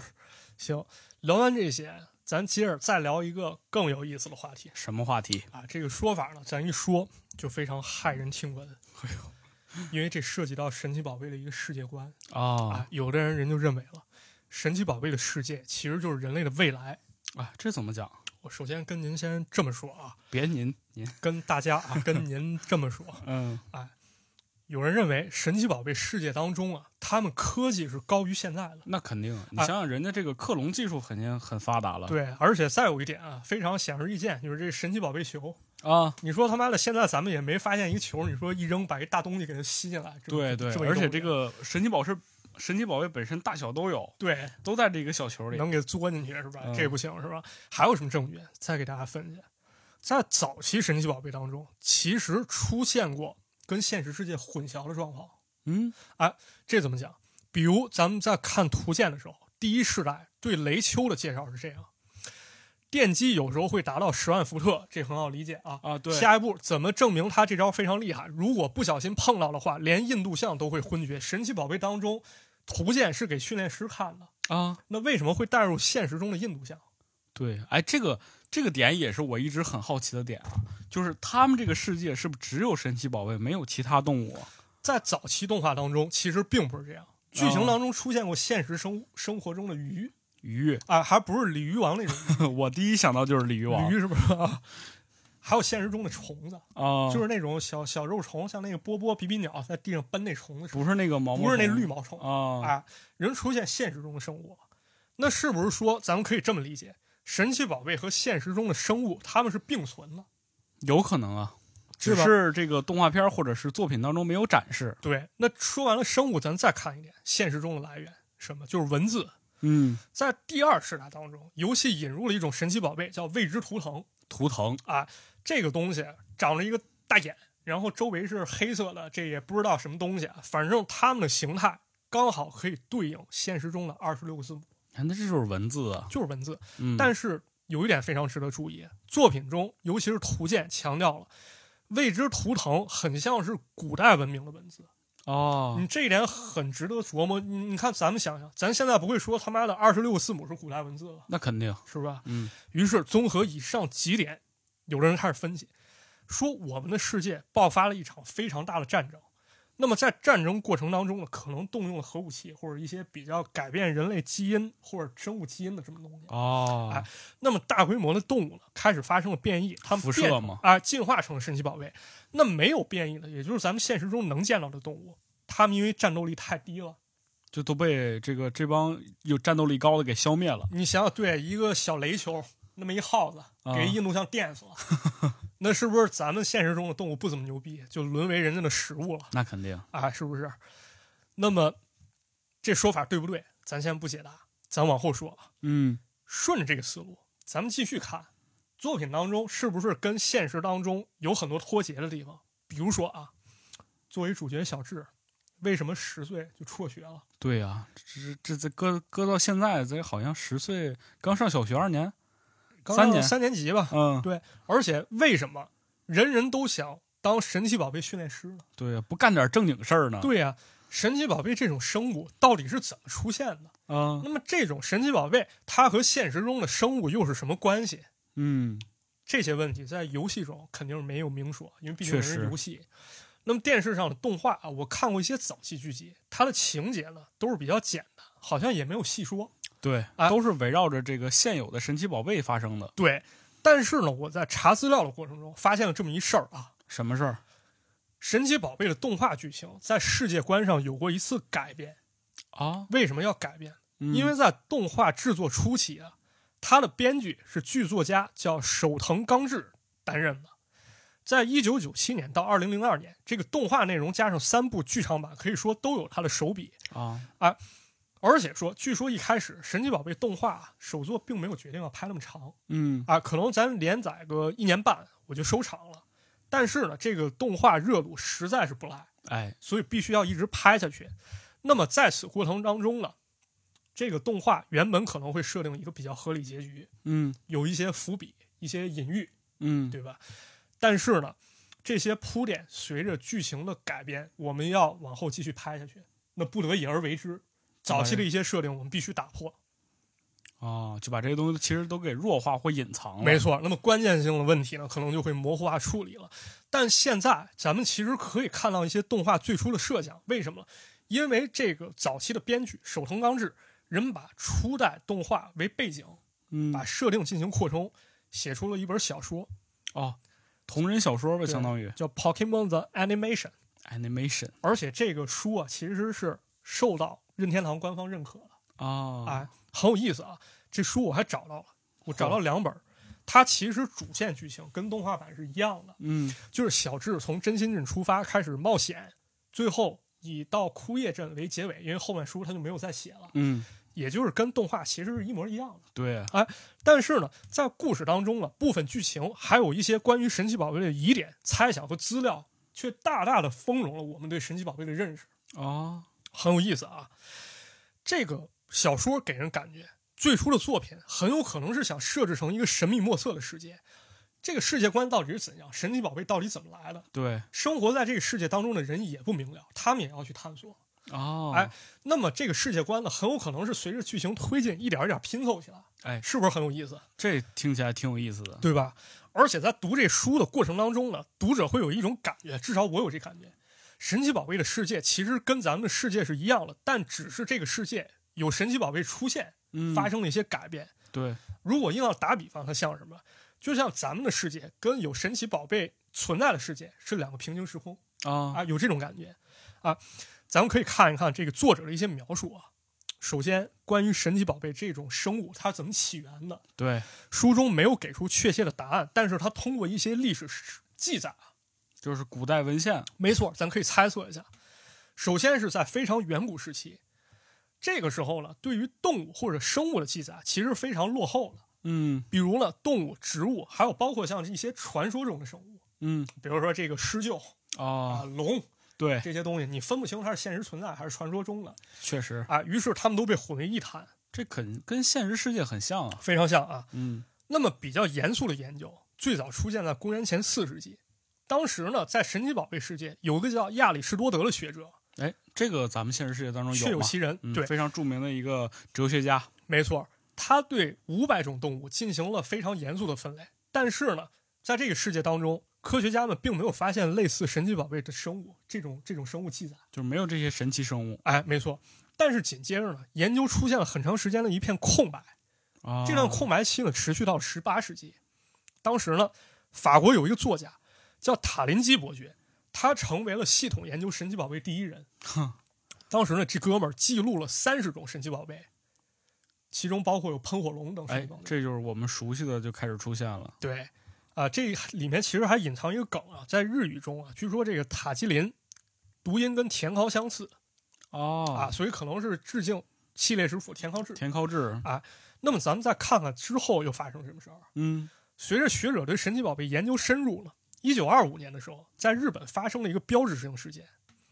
当时呢，一个叫西之森教授的这么一个学者，他对神奇宝贝之一的火爆猴，啊，就那个猴子，对那猴经常发怒，后来就变成打拳那个，对对对，这个教授研究火爆猴的愤怒能量，开始给这火爆猴注射药剂，呃，对，但不小心呢，这药物用量给弄错了，啊，火爆猴呢变成变得非常衰弱，但是就在这个时候，火爆猴竟然缩成一团，变得非常小，突然一下进入希之森教授他这个老花镜眼镜盒里。哎，这不有点像咱那个精灵球吗？对啊，那么这给人一种感觉，精灵球到底是技术使然，还是说神奇宝贝本身就有这种特性？哦，很有意思思啊。于是呢，根据神奇宝贝这一特性，神奇宝贝球应运而生。啊，接下来，书中原话说到本世纪初，人们又有了一项极其重大的发现，起因呢是一个三岁小孩的恶作剧。这操蛋孩子呢，他玩家里复印机，他把他爸神奇宝贝球放进去了。啊，他说：“我摁下复印键，是不是就能出来另一个神奇宝贝球？”但是摁的过程中，他摁成了传真键，而且传真地址是他爹的公司。啊，很快，他爹公司传真机出现了卡纸现象，人们对把传真机拆开，发现里面存在了一个神奇宝贝球，啊真的给传过去了，真的传过去了。所以有学者认为啊，提出一种假设，神奇宝贝跟咱们理解中的生物其实根本就不一样。嗯第一，它拥有将自身与神奇宝贝一起变成电信号传输的能力。啊，相信咱们世界上任何一种生物，可能现在都没有被发现这种能力。那肯定另外一种呢，就是它跟咱们的认知体系是完全不同的。这个怎么讲？比如神奇宝贝当中有岩石系的神奇宝贝嘛，嗯，举个最简单的例子，小泉石小泉石啊，小泉石浑身看着是肌肉，但其实都是岩石啊。对，再往人后就是龙龙岩，对，龙龙石、龙龙岩，然后然后它有自己五官，但是呢，这石头是由无机物组成的呀，那肯定它怎么？就会是有生命呢？按照我们现在这个科技认知来讲，无机物肯定不可能产生生命嘛。对，这种发现了，可以说撼动人们的认知了。那么书中又提到，又有一种未经证实的假说被提出出来了，什么假说？他认为无机物其实是有心灵的，只不过咱们没有发现而已。也是有意识的。举一个最简单的例子，嗯就是生活当中可能大家都遇到过，比如你圆珠笔丢了，找了好久它没出现，过段时间你发现它就在你桌子上撂着呢。对，这不你经常发生这种对事儿我经吗常发生这事儿。那么会不会是这个圆珠笔，它其实是有意识的，只是它想回来了，你不知道而已。啊，还有一种，就是打高尔夫球，嗯，一杆进洞的概率其实很低，但是有很多初学者会发生这种情况。那么会不会说，其实并不是初学者把球打进了洞内，而是说这个球本身有意识，它想进入洞内？哎呦我这个有有点玄学，这有意思。思吧？结合神奇宝贝当中这么多属性，你看小刺怪、对，龙龙石这些无机物，它有自己的认知。嗯，好，这个东西很有意思啊。而且书中认为，神奇宝贝其实也并不像咱们想象当中已经完全被人类认知的这么一种生物。那肯定哎，也其在中不断的研究它嘛。没错，其中包括了一种现象啊，就是我们非常主观的去猜测神奇宝贝想法，回归到现实非常像什么？就是咱们看见这大猩猩在那儿哎咧着嘴笑，啊，你觉得它很开心，但其实它很可能是非常惊恐。哎，对，我们很多想法其实是一厢情愿的把我们的情感强加到神奇宝贝身上。对，所以小说交代，在那个世界当中，神奇宝贝袭击人类的事件可以说频出。不过呢，这依然阻挡不了人们想当神奇宝贝训练家的梦想。这就提到小说中明确强调了一个问题：什么问题？社会结构。社会结构。哎，在这个世界，咱们刚才不是说了，小智为什么十岁就去闯荡江湖？对啊呀，因为这个世界明文规定有个十岁成年的法案十岁就成年了啊，就是说这孩子到十岁，就是小智这年纪，其实就算是成年人了。啊，你可以选择去继续读书，你可以找工作，或者甚至你想结婚，家里也没法拦你，你就成年人了。嗯，但是呢，因为这个世界就业机会比较有限，所以许多人选择去当神奇宝贝训练师。为什么？第一点，明确交代的是，这是一个非常受尊敬的职业，而且你能迅速成名，啊，人们都好这个。对，还有一点呢，是我自己推断，因为小说中提到一点啊，就是故事当中有一些威望比较高的训练师会受人爱戴，他可能会当上镇长这种职位。嗯，那么训练家是不是就跟权力结合到了一起？对，对吧？哎，那么不光是小智啊，小智的姥爷跑了当训练家去了，是小智的爸爸在别生下跑了，哎生下小智后没多久也去追梦了，嗯，而且从此是失踪的状态。但是这两位亲人的排名从来在这世界没上过一万名，这其实是一个非常悲伤的故事。就是有些东西不是努力就能达到的，没错嗯但是呢，人人都想当训练师，咱们怎么去考核这训练师厉害还是不厉害？是啊你，不能民间私斗。于是呢，一个叫道馆的东西应运而生，这就是哎咱们游戏中要通过的八个关卡。对，口袋妖怪道馆它定义是什么？它从前呢是隐退的训练师，我为了传授我经多年打磨的这种技术开设了，嗯，就有点像咱们现在的武馆，对，现在这个什么跆拳道啊，什么的哎也叫道馆嘛。没错儿。嗯，但是呢，因为神奇宝贝训练师太火了，所以很多杂七杂八他可能技艺不精，但是为了赚钱，也都开。哎，这道馆也开。嗯，于是呢，在这个世界，文部省实施了一个道馆的认证制度。他呢，按照儿童每万名的结识，配备一所道馆，啊给，他发认证。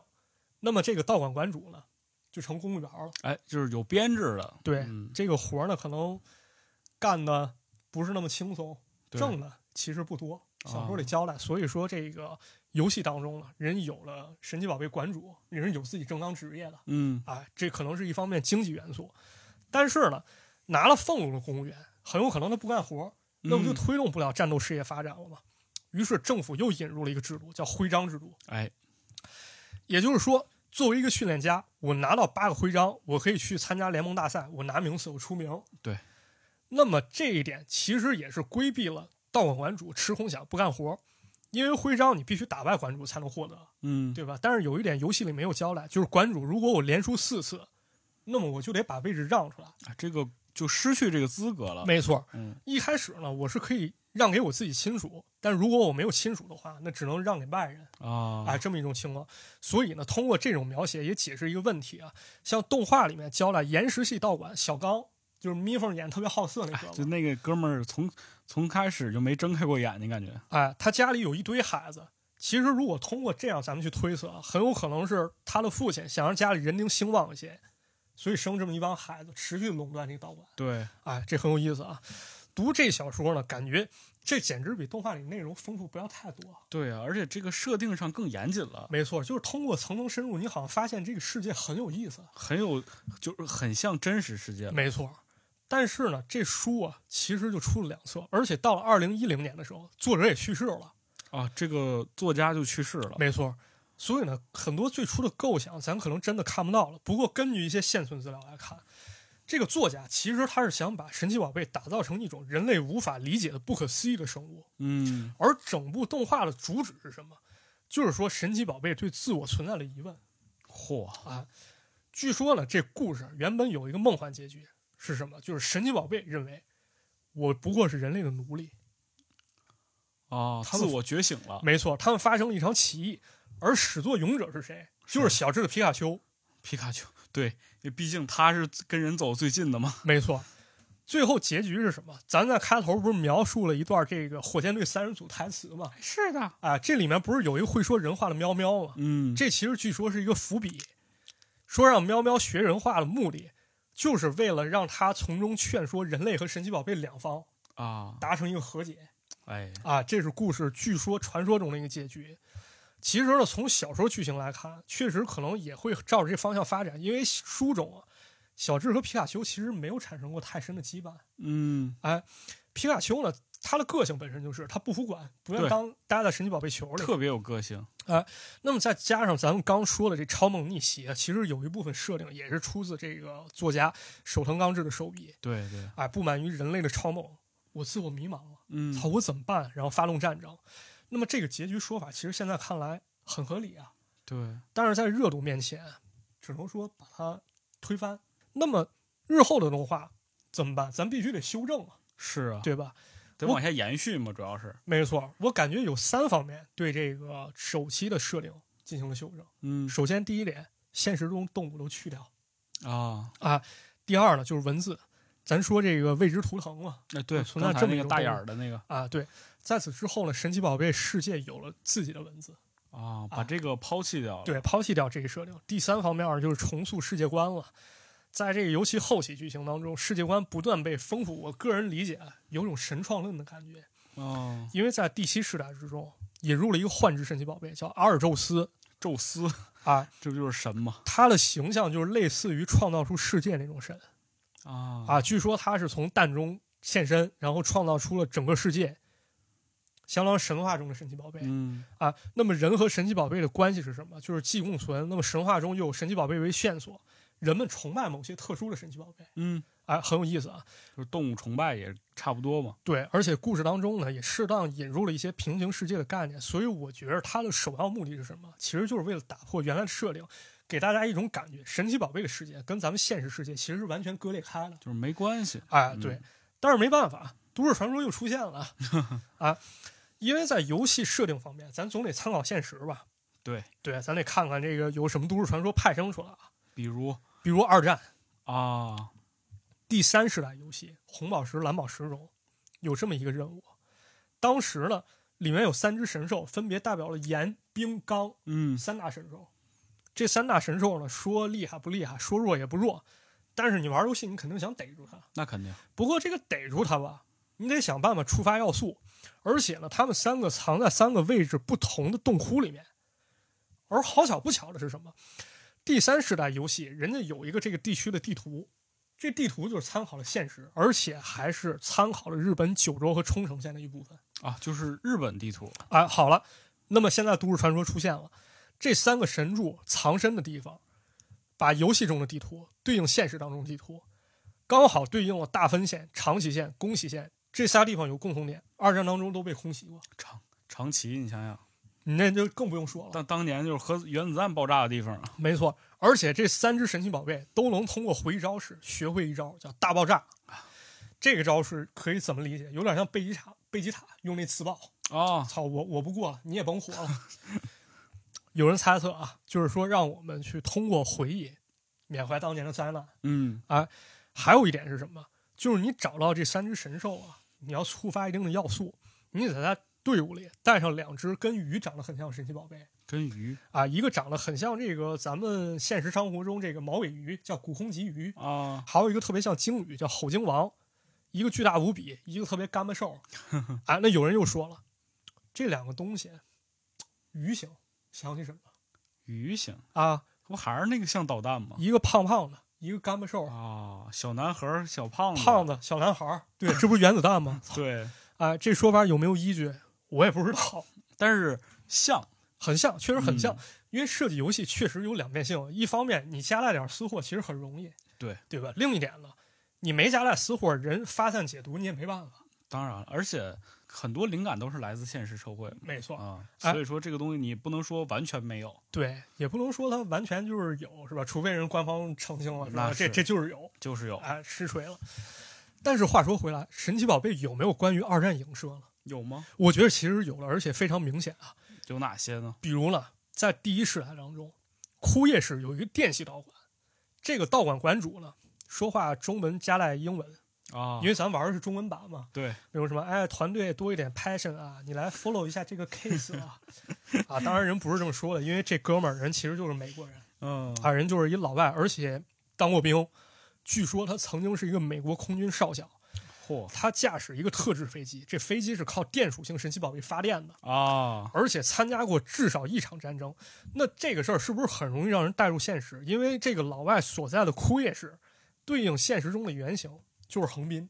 哎呦，咱要知道啊，一八五三年，美国人马修·培里率领黑船来航，这是一个非常重要的历史事件。嗯到了就是横滨。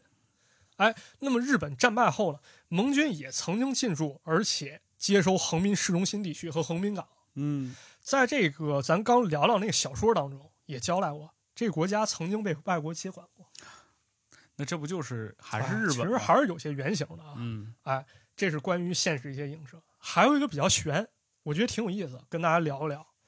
在珍珠钻石系列当中，也出现了三个传说的神奇宝贝，嗯它呢是叫尤克西、艾姆利多和亚克诺姆，但是一般人都不记这么复杂的名儿，叫他们三圣菇，因为头长得像蘑菇嘛，啊顶个蘑菇头。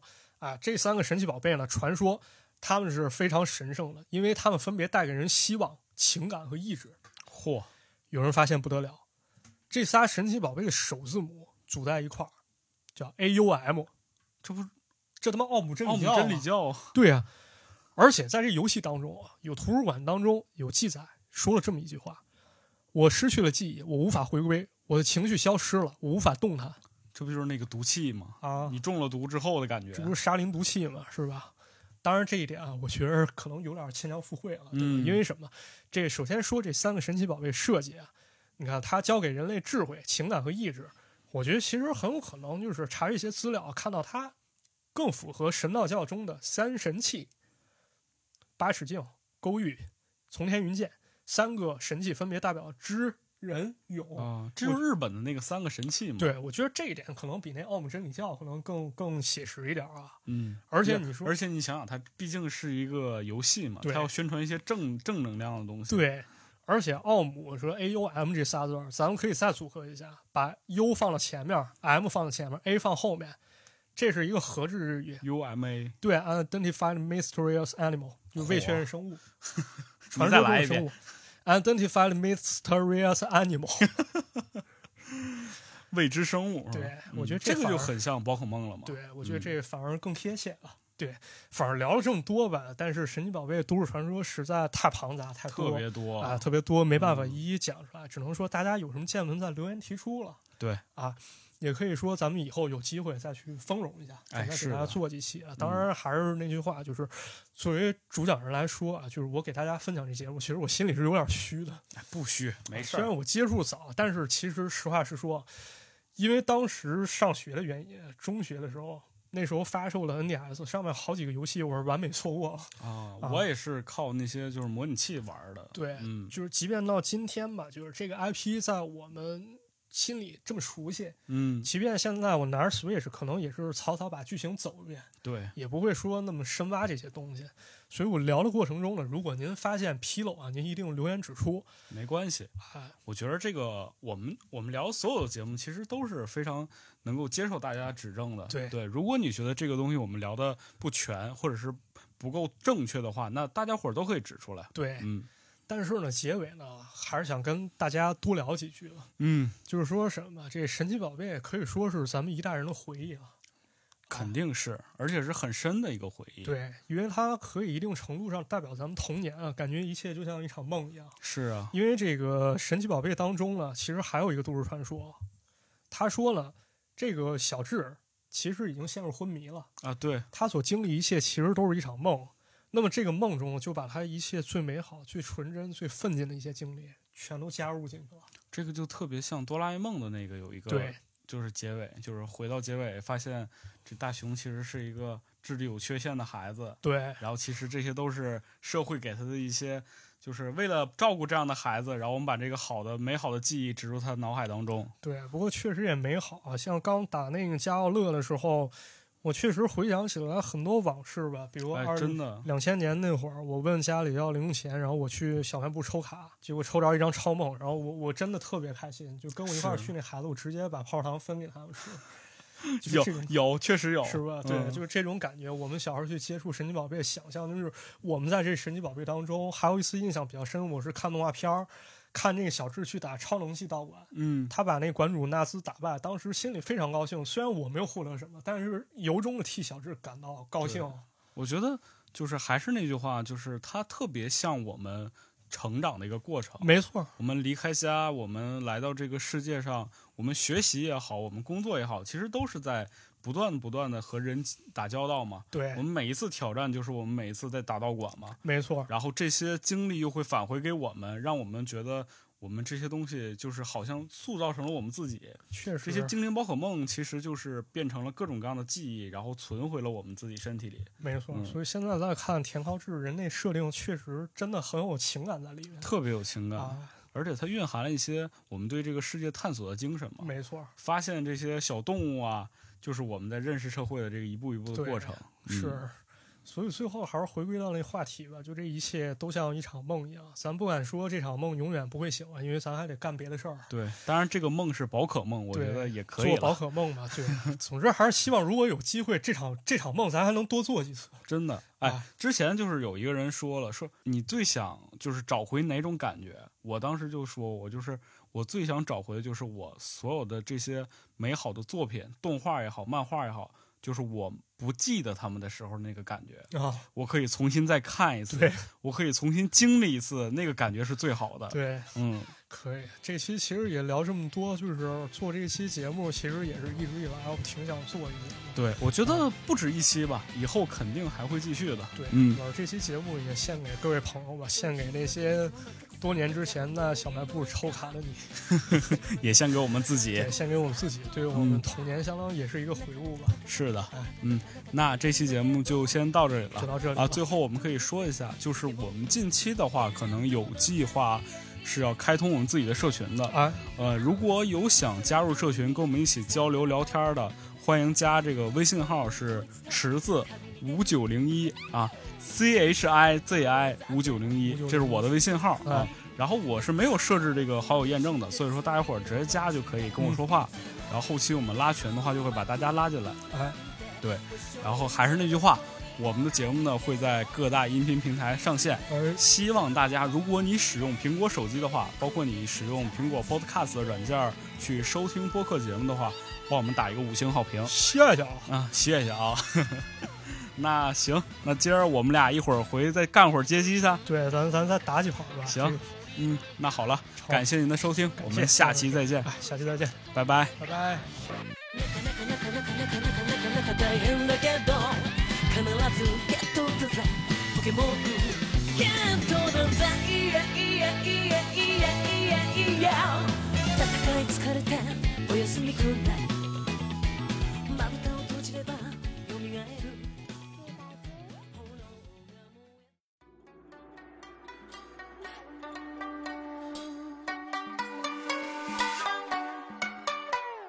こんにちはトキオこんにちはトキオこんにちはトキオ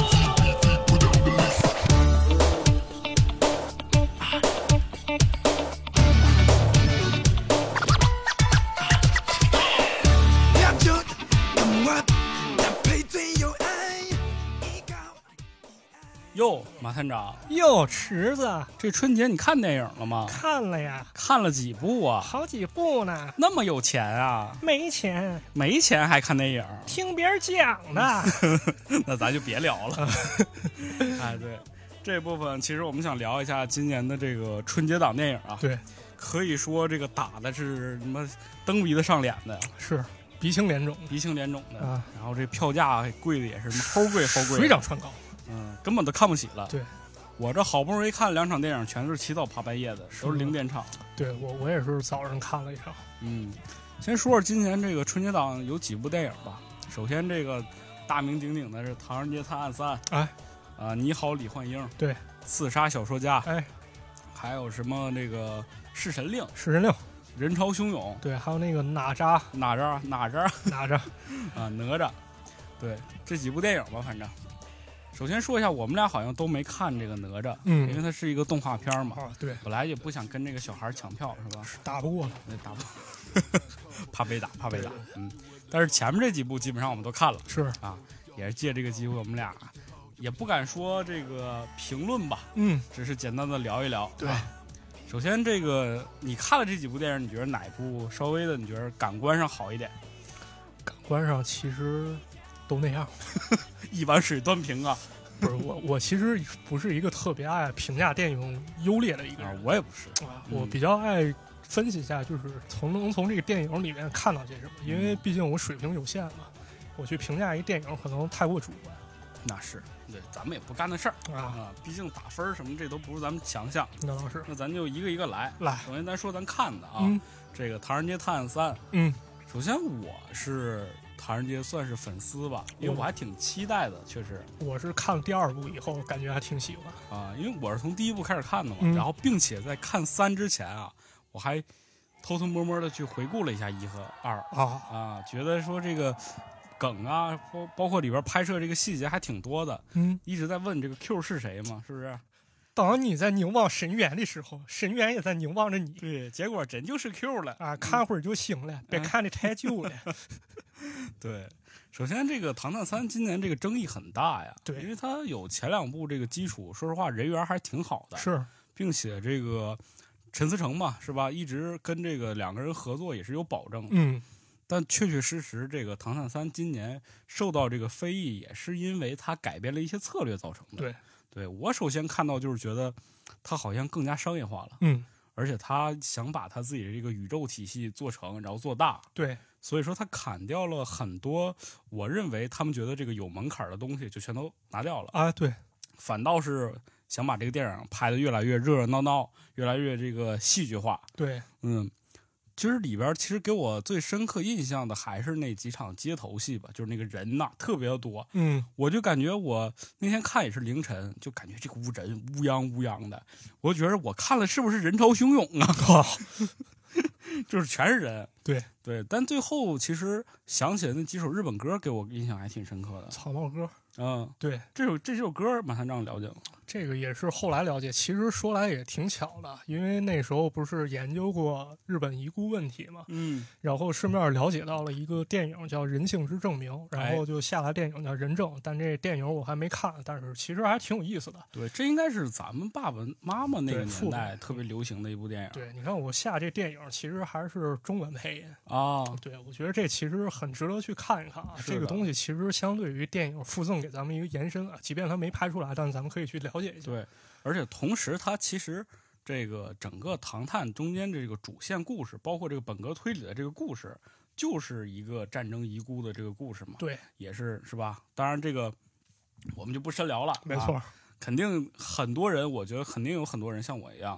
就是觉得这个电影票特别贵，希望能够等到这个春节档这几天过去之后，找一空把这电影看了对。所以说我们就不去过多的剧透啊。啊，嗯，我觉得还是至少在这个商业化的这个这一步上，《唐探》确实是引领了一个巨大的潮流吧。确实，它在这个商业化的这个整体的这个中国电影市场上来讲，它确实是迈出了一大步。嗯，它有这个宇宙系列，虽然说是模仿了漫威，但是我觉得它既然能够走出这一步，还是有挺大挑战的嘛。没错，虽然这部口碑现在确实不怎么地，没错，但我觉得也不至于那么低啊。就某些伴儿是吧？这个打分儿，我觉得这个情绪化特别严重。嗯，可可能是吧。毕竟，其实我个人觉得也能理解，毕竟你要降维打击嘛，你要拍电影，首先第一考虑的可能就是票房嘛。对，我觉得就是我印象很深刻，就比如说我回到东北，我们家那个三四线小城市，嗯，大伙儿看这个看电影的那个热情啊，基本上都集中在豆瓣儿那个评分五分以下那些 电影上，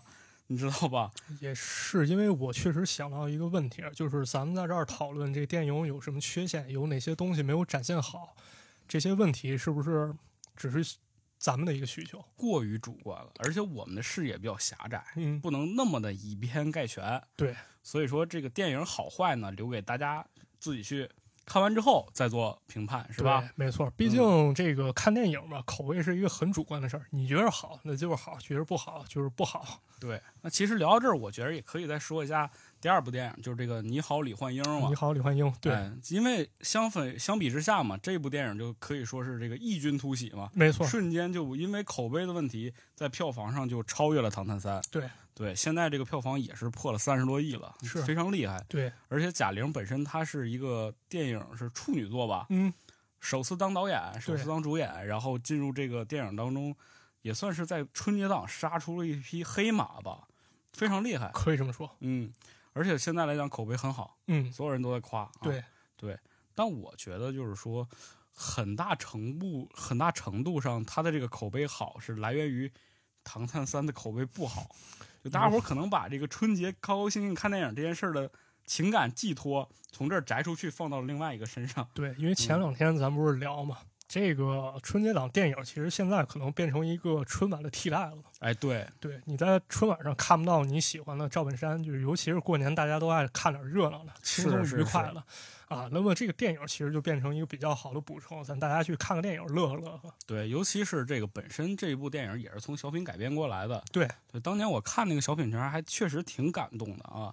虽然就是有一些非议说它是有一些抄袭啊，或者说是从韩国来的这个梗，但是后来也都辟谣了嘛。嗯，所以说就是贾玲这部电影确实是是在春节档获得了成功的。对，而且它里边其实是有一些情怀，是确确实实打动你了。对，嗯，不知道马探长看的时候哭没哭啊？我看的时候没哭，但我媳妇儿确实哭，然后还给她妈妈买了电影票。哎呦，对，我觉得其实对于这种情况来说，其实也挺不容易的了。对，确实，而且也是因为这部电影吧，我昨天刚看新闻，就是这个沈腾嗯，啊，我们这个军艺校草， 对，已经是因为这部电影得到了现在全中国票房第一的这个男演员，啊，非王常的厉害男人啊，超越了黄渤，啊超越了这个王宝强。嗯，可以说已经是位居全中国第一了。对对，反正热热闹闹的电影，大家反正还是喜欢的吧，对，对吧？毕竟这个沈腾一出，是有人都说嘛，沈腾是长在我笑点上的男人，是。啊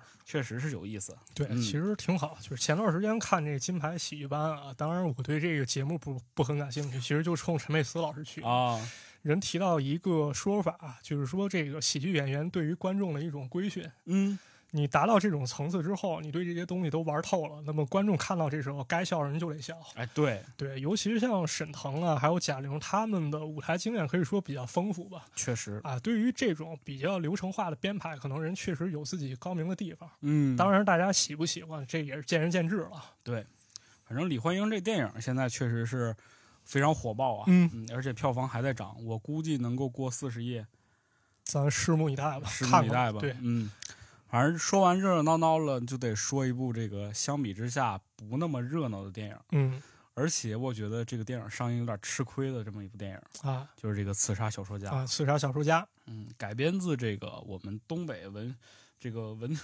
文坛文坛的一部巨匠啊，啊，双雪涛。对，是吧双雪涛老师，对这部电影其实是主演是这也是我很喜欢的，叫这个雷佳音嘛，嗯大头。嗯嗯，本身我是对这部电影是有所期待的，因为双雪涛这个人，就是他本身他的那种东北的那种情怀，我觉得他写的文字里边儿透露的非常明显。对，包括他去就是展现的这个东西是由这个金牌特效可以说是《嗯流浪地球》对这个特效组去做的这个特效，场面挺大的，其实看起来也挺震撼的。对，但就是有一点，我觉得他特吃亏，就是他不是一个热热闹闹的电影，确实是，相比之下有点苦情。嗯还有点儿就是没说干净，或者是没敢说的一些内涵在里边儿。是所以说，有的人让人就是琢磨不透，可能。对然后再加上这个特效，哐哐哐一顿轰，就那大人儿哐哐一顿打，对，打的我脑瓜子嗡嗡你的。玩人王了是吧？ 对，哎，对他们特别喜欢，就是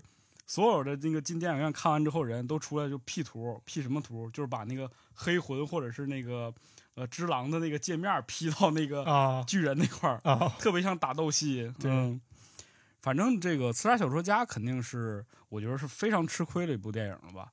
如果它能在十一或者是平时上映的话，就以它这个特效成本，包括它这个宣发程度，我觉得都可以上十亿是没问题的。确实是因为人的注意力它都是有限的嘛，对，选择也是非常有限的。是。其实，在这个市场规律当中，就是很多影评就已经说了，说每年在这个春节档能容纳的这个电影票房，就是大概就是这个三部电影左右。对，这确实是个经济学问题。啊对，但今年就突然出现这一个问题，就是因为那两部太突出了，嗯一下子就把这个其实连第三部都没有，只容纳了两部了。，对，嗯，所以说这个《刺杀小说家》就不是特别吃香，而且他这故事我感觉啊有点难理解，嗯，不知道你看的时候是什么感受？啊反正我看的时候，反正我个人吧，首先说一下我个人，就是我自己有个毛病啊，嗯这应该是我比较个人一特点，就是我特别接受不了看起来非常接近现实的东西突然发生异变啊啊。就是首先可能是对于我来说需要比较长的一些铺垫，让我去尝试试图理解这种东西。嗯，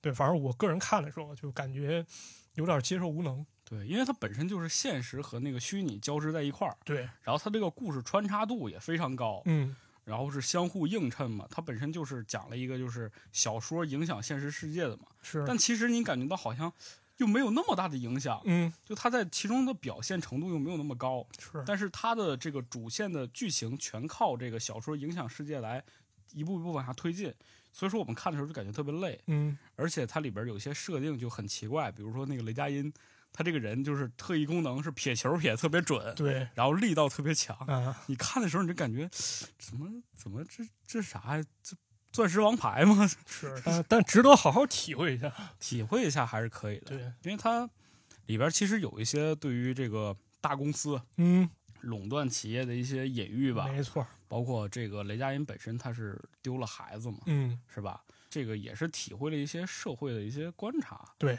嗯，在里边。对，我觉得这个电影也是值得大家看一看吧。嗯至少如果你不像马探长这样对这个特效特别的排斥是吧特别排斥啊适应不了。对，还是可以看一看的。嗯毕竟制作还是挺精良的。，对，而且那个他拍的那个重庆，那个感觉特别好，因为嗯正好我去年就是去了一趟重庆，玩了一趟，，对，哎，那个重庆感我一下就回来了，就是那个楼啊，楼与楼之间那个错交错感，包括那个向上的楼梯那个感觉特别好。对，对，大家伙儿可以看一下。可以可以嗯看看下一部电影是这个《人潮汹涌》 《人潮汹涌》，人潮汹涌，哎呦我天哪，还可以吧？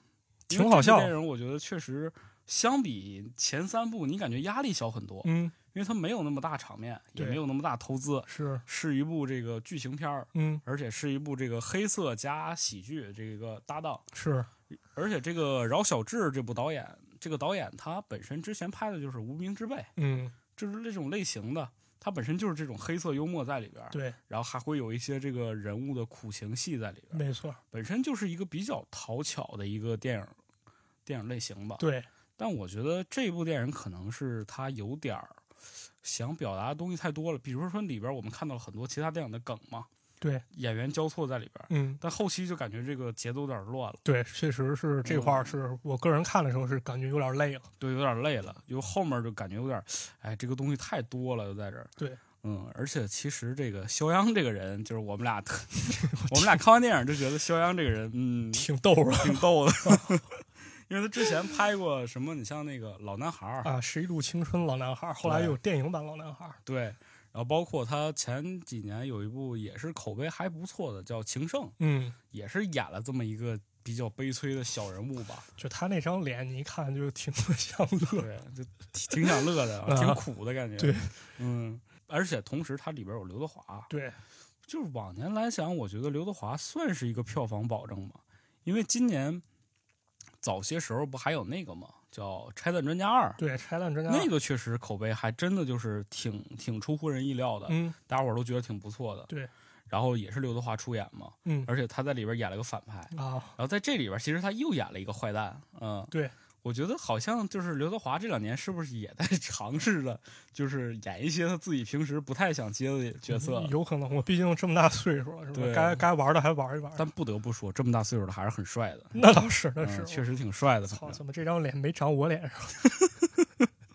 对，然后里边还有万茜，啊万？茜我也挺喜欢的，挺好之前那个《乘风破浪的姐姐》啊，当时我也是追了一阵儿吧，哎，这嘿样这嘿，样，长得好看嘛，嗯，而且里边这个就是黑色桥段啊，它一般都是这种误会，误会衍生的，这梗埋的都还挺有意思的，可以啊了。嗯，这个片儿我觉得适合一个就是大家伙儿如果真的看看累了那前面那几个大票房电影是吧，争争抢抢的，你就倒不如你就买一个这个。逗乐儿，解闷儿逗乐儿，坐那儿歇一会儿，对看一看。哎，嗯，春节档应该是最没压力的一部电影，是，但我还是希望它能挣点钱。那肯定是嗯挣点钱还是好事儿。对然后再有，其实就是这个有一部非常牛逼的电影啊，啊，这个上一部拍这个题材的人现在已经被封杀了吧？哪哪个电影？ 《弑神令》啊，弑神令是吧？啊， 对，之前那不有个阴阳师吗？是《弑神令》，对，这我去看了，这我看了，因为可能我对日本妖怪什么比较感兴趣啊啊、啊，但是比较有意思一点，它可能是把这故事设定啊放到咱中国国内了。哦，就是改编了。对，当然我对电影怎么评价，这就别聊了，那就懂了，呃， 没没什么好聊的，那就但懂了。对，但有个点挺有意思吧，就是关于一些妖怪搬到中国出现一些不适应的情况，比如说有种日本妖怪吧，叫莲幼，电影里是三个跟耗子似的东西，那本身它不也是耗子吗？它是传说是日本假新月地区的一种妖怪，这玩意儿以旋风的姿态出现，嗯，然后呢，像用像镰刀一样锐利的爪子袭击别人。然后这个连用了一共有三只妖怪构成，第一只妖怪把人绊倒，第二只用刀划开人的皮肤，第三只呢直接给人敷药。哦，也就是说，你被干了以后，你可能都不知道，你以为摔一跤，就这么一种妖怪。那这电影里怎么改的？电影里就是这种特点没有体现，而且他妈的这个莲幼吧，据说只有在日本中部和近畿地方有发现，就是说这种传说啊，这种让人绊倒、摔倒的这种情况，嗯这好像还不是说咱们中国有了，因为我查维基百科说，在外国文献记载中啊基本没有发现类似日本莲幼的现象。就这是一个日本本土特有的一个妖怪。其实可以这么理解，至少从我现在所拿到资料来看是这样。当然，具体有没有类似的，可能我还需要查证一下，所以说，就是把它改到国内之后，就有点夹剩饭了，可能还是有点儿不适应的状况吧，对吧？嗯哎，而比而且这是这，我当时就我连想都没想，这部电影是因为什么？它好像是根据一个手游改编的吧？是，就是感觉怎么说呢？你想看拳皇了，最后看了一个街霸，也挺有意思吧。当然，你要是喜欢的话，看一看，我觉得也挺好的。对，陈坤和这个周迅嘛，我记得对是吧？反正我发现我个人就有这种趣味，就是大家都觉得不错的电影，我可能有点看不太进去这种经典啊电影。就反而大家不是特别看好电影，我看挺津津有味的，不知道我审美是不是有啊，缺那陷看来你这个对这个《唐探》觉得还是挺好看的，嗯是挺好看，就是比较我比较喜欢里面那托尼贾。啊，对，一开始我印象中小时候看他片儿打泰拳，我操，太他妈嗯拳牛霸逼了啊，对，打的太牛逼了。这回他以一个这样形象出现，我觉得还他妈挺有意思还哎老拍拍脑袋，啊，对，挺好玩儿，尤其他那一笑， 跟哭似的。挺好的，挺好的。对，嗯，反正石晨令那就没啥说的了。对，嗯，还有一部这个哪吒我们都没看，没看啊，但是我们对于这个哪吒还是可以说一点，就是说他是好像是踩了一个去年非常大的雷，嗯就是这个赛博朋克， 啊，是因为本身这个去年本身应该是这个赛博朋克非常热的一年啊。但是没想到啊，CDPR 这个游戏《赛博朋克2077》说起来我心很痛啊，啊，一一言难尽是这吧？个 bug 实在是太多了。啊，结果就把这个赛博朋克这个东西就给带的非常的不招人待见。是。我觉得不光赛博朋克吧，还有这个封神体系，好像大家都在拍这个东西啊，对，哎，他还吃一个亏，就是因为那个前一个哪吒火了，对，就大家伙儿感觉好像他是不是有点儿，就是看人家那个哪吒火，他就开始拍了。当然人先后顺序我没查，我也不太清楚，但是至少可能会给观众这种感觉。是，但好像这个电影它立项确确实实是在那个就是哪吒之前的，那因为看它来是白蛇的那个组做的。啊那看来这个电影剧组啊，还有工作人员一定顶着非常大的压力。其实肯定是，但还好，现在来讲看这个评分好像还七点多呢。嗯，那还可主以要可能集中在它的这个剧情上不是特别好，啊，对，然后可能视效啊，包括里边这些画面做的很好。可以，对，对，我觉得如果是在这个后期，如果它上这个线上平台，我可能会看一下。啊，我嗯看我得空去看一看吧，其实也行。等我有空的时候，还有那帮孩子们不再跟我抢宝可梦加奥乐的 时候觉得你还是去玩那宝可梦加奥乐吧，啊， 去玩玩玩对那个钱就够了啊嗯、还对玩那个少看点电 影。哎呀，这就是反正今年的春节档了。嗯，可以说让我很意外。但是我觉得今年春节档为什么票房这么高啊？是不是也是因为这个去年一整年没什么电影上的原因？可能是吧，因为毕竟贺岁片儿它其实说是新概念，但是从九零年代开始啊、到现在，可能已经形成一种习惯了吧。对，因为一开始电影真的是一种生活方式，到现在它可能成为一种娱乐消遣的方式。对对对对，大家可能能有习惯，确实去看几个电影吧，因为你要是不看的话，可能你确实会失确去实春一节些也没啥干的 对，而且你跟朋友你也没得聊。啊。对，确实这是个好的谈资嘛。对，因为嗯大家其实可能都爱聊一聊这电影好看，好看在哪儿，不好看我不满意在哪儿。对，你要这时候你插不上话，其实是很很尴尬的事情。嗯，反正还是希望中国电影能好吧。那肯定对，因为去年确实经历了一个寒潮吧，可以说这个低潮期延续了很长时间，直到这个八百上映是吧？，对确实是，哎，很不容易吧？嗯，对，反正我觉得大家还是都想看点好的东西吧，因为大家评价标准不一样嘛。有人捧的可能是因为看你这作品还确实不错，对，大家觉得不好，有的人觉得不好，可能是对电影要求比较高。反正总之呢，都是希望中国电影还是发展起来。但咱是电影这个行业就是你要先挣到钱嘛，那肯定是肯定要有一部分人挣钱，然后有一部分人把这个事儿干好了。我们当然希望挣钱的挣钱的人也能把电影拍好，不忘初心，对吧嗯方得始终。好好好，所以说期期待《唐探四》期待期待，期待我唐确探四嗯确实挺期待。这回虽然说反响吧，口碑有点问题，但是里面确实还埋了一些伏笔。哎，所以不管怎么说，我还是想去看一看。 对，期待咱们中国的这个电影宇宙是吧？嗯能够建立起来。是，嗯，那行了，那这就是我们对今年春节档这几部电影的一个小小的看法。小小啊看法吧，也小小说不的上影评，影评这东西门槛太高，对，来不了。咱们来不了那对，哎，挨骂事儿让别人干去 啊， 不是我聊这个的时候我都紧张了啊！你紧？张啥呀？你知道是吧？就是医疗看法这事儿吧，你知道，你你的看法在别人的看法那儿，你这玩意儿就解读空间很大了，就成了一种新的看法。对吧？尤其你当着大家面儿去说这东西，那是你没事儿，自己琢磨去吧啊！不俗，哎呀，咱不是不怂，你知道吧？反正他们也见不着咱俩，不能顺着网线砍过我来。说万万一这样啊，你说在街上给你蒙上头打一顿，这刺杀马探长你吃了，哎呀，那就让这个人潮汹涌一点吧。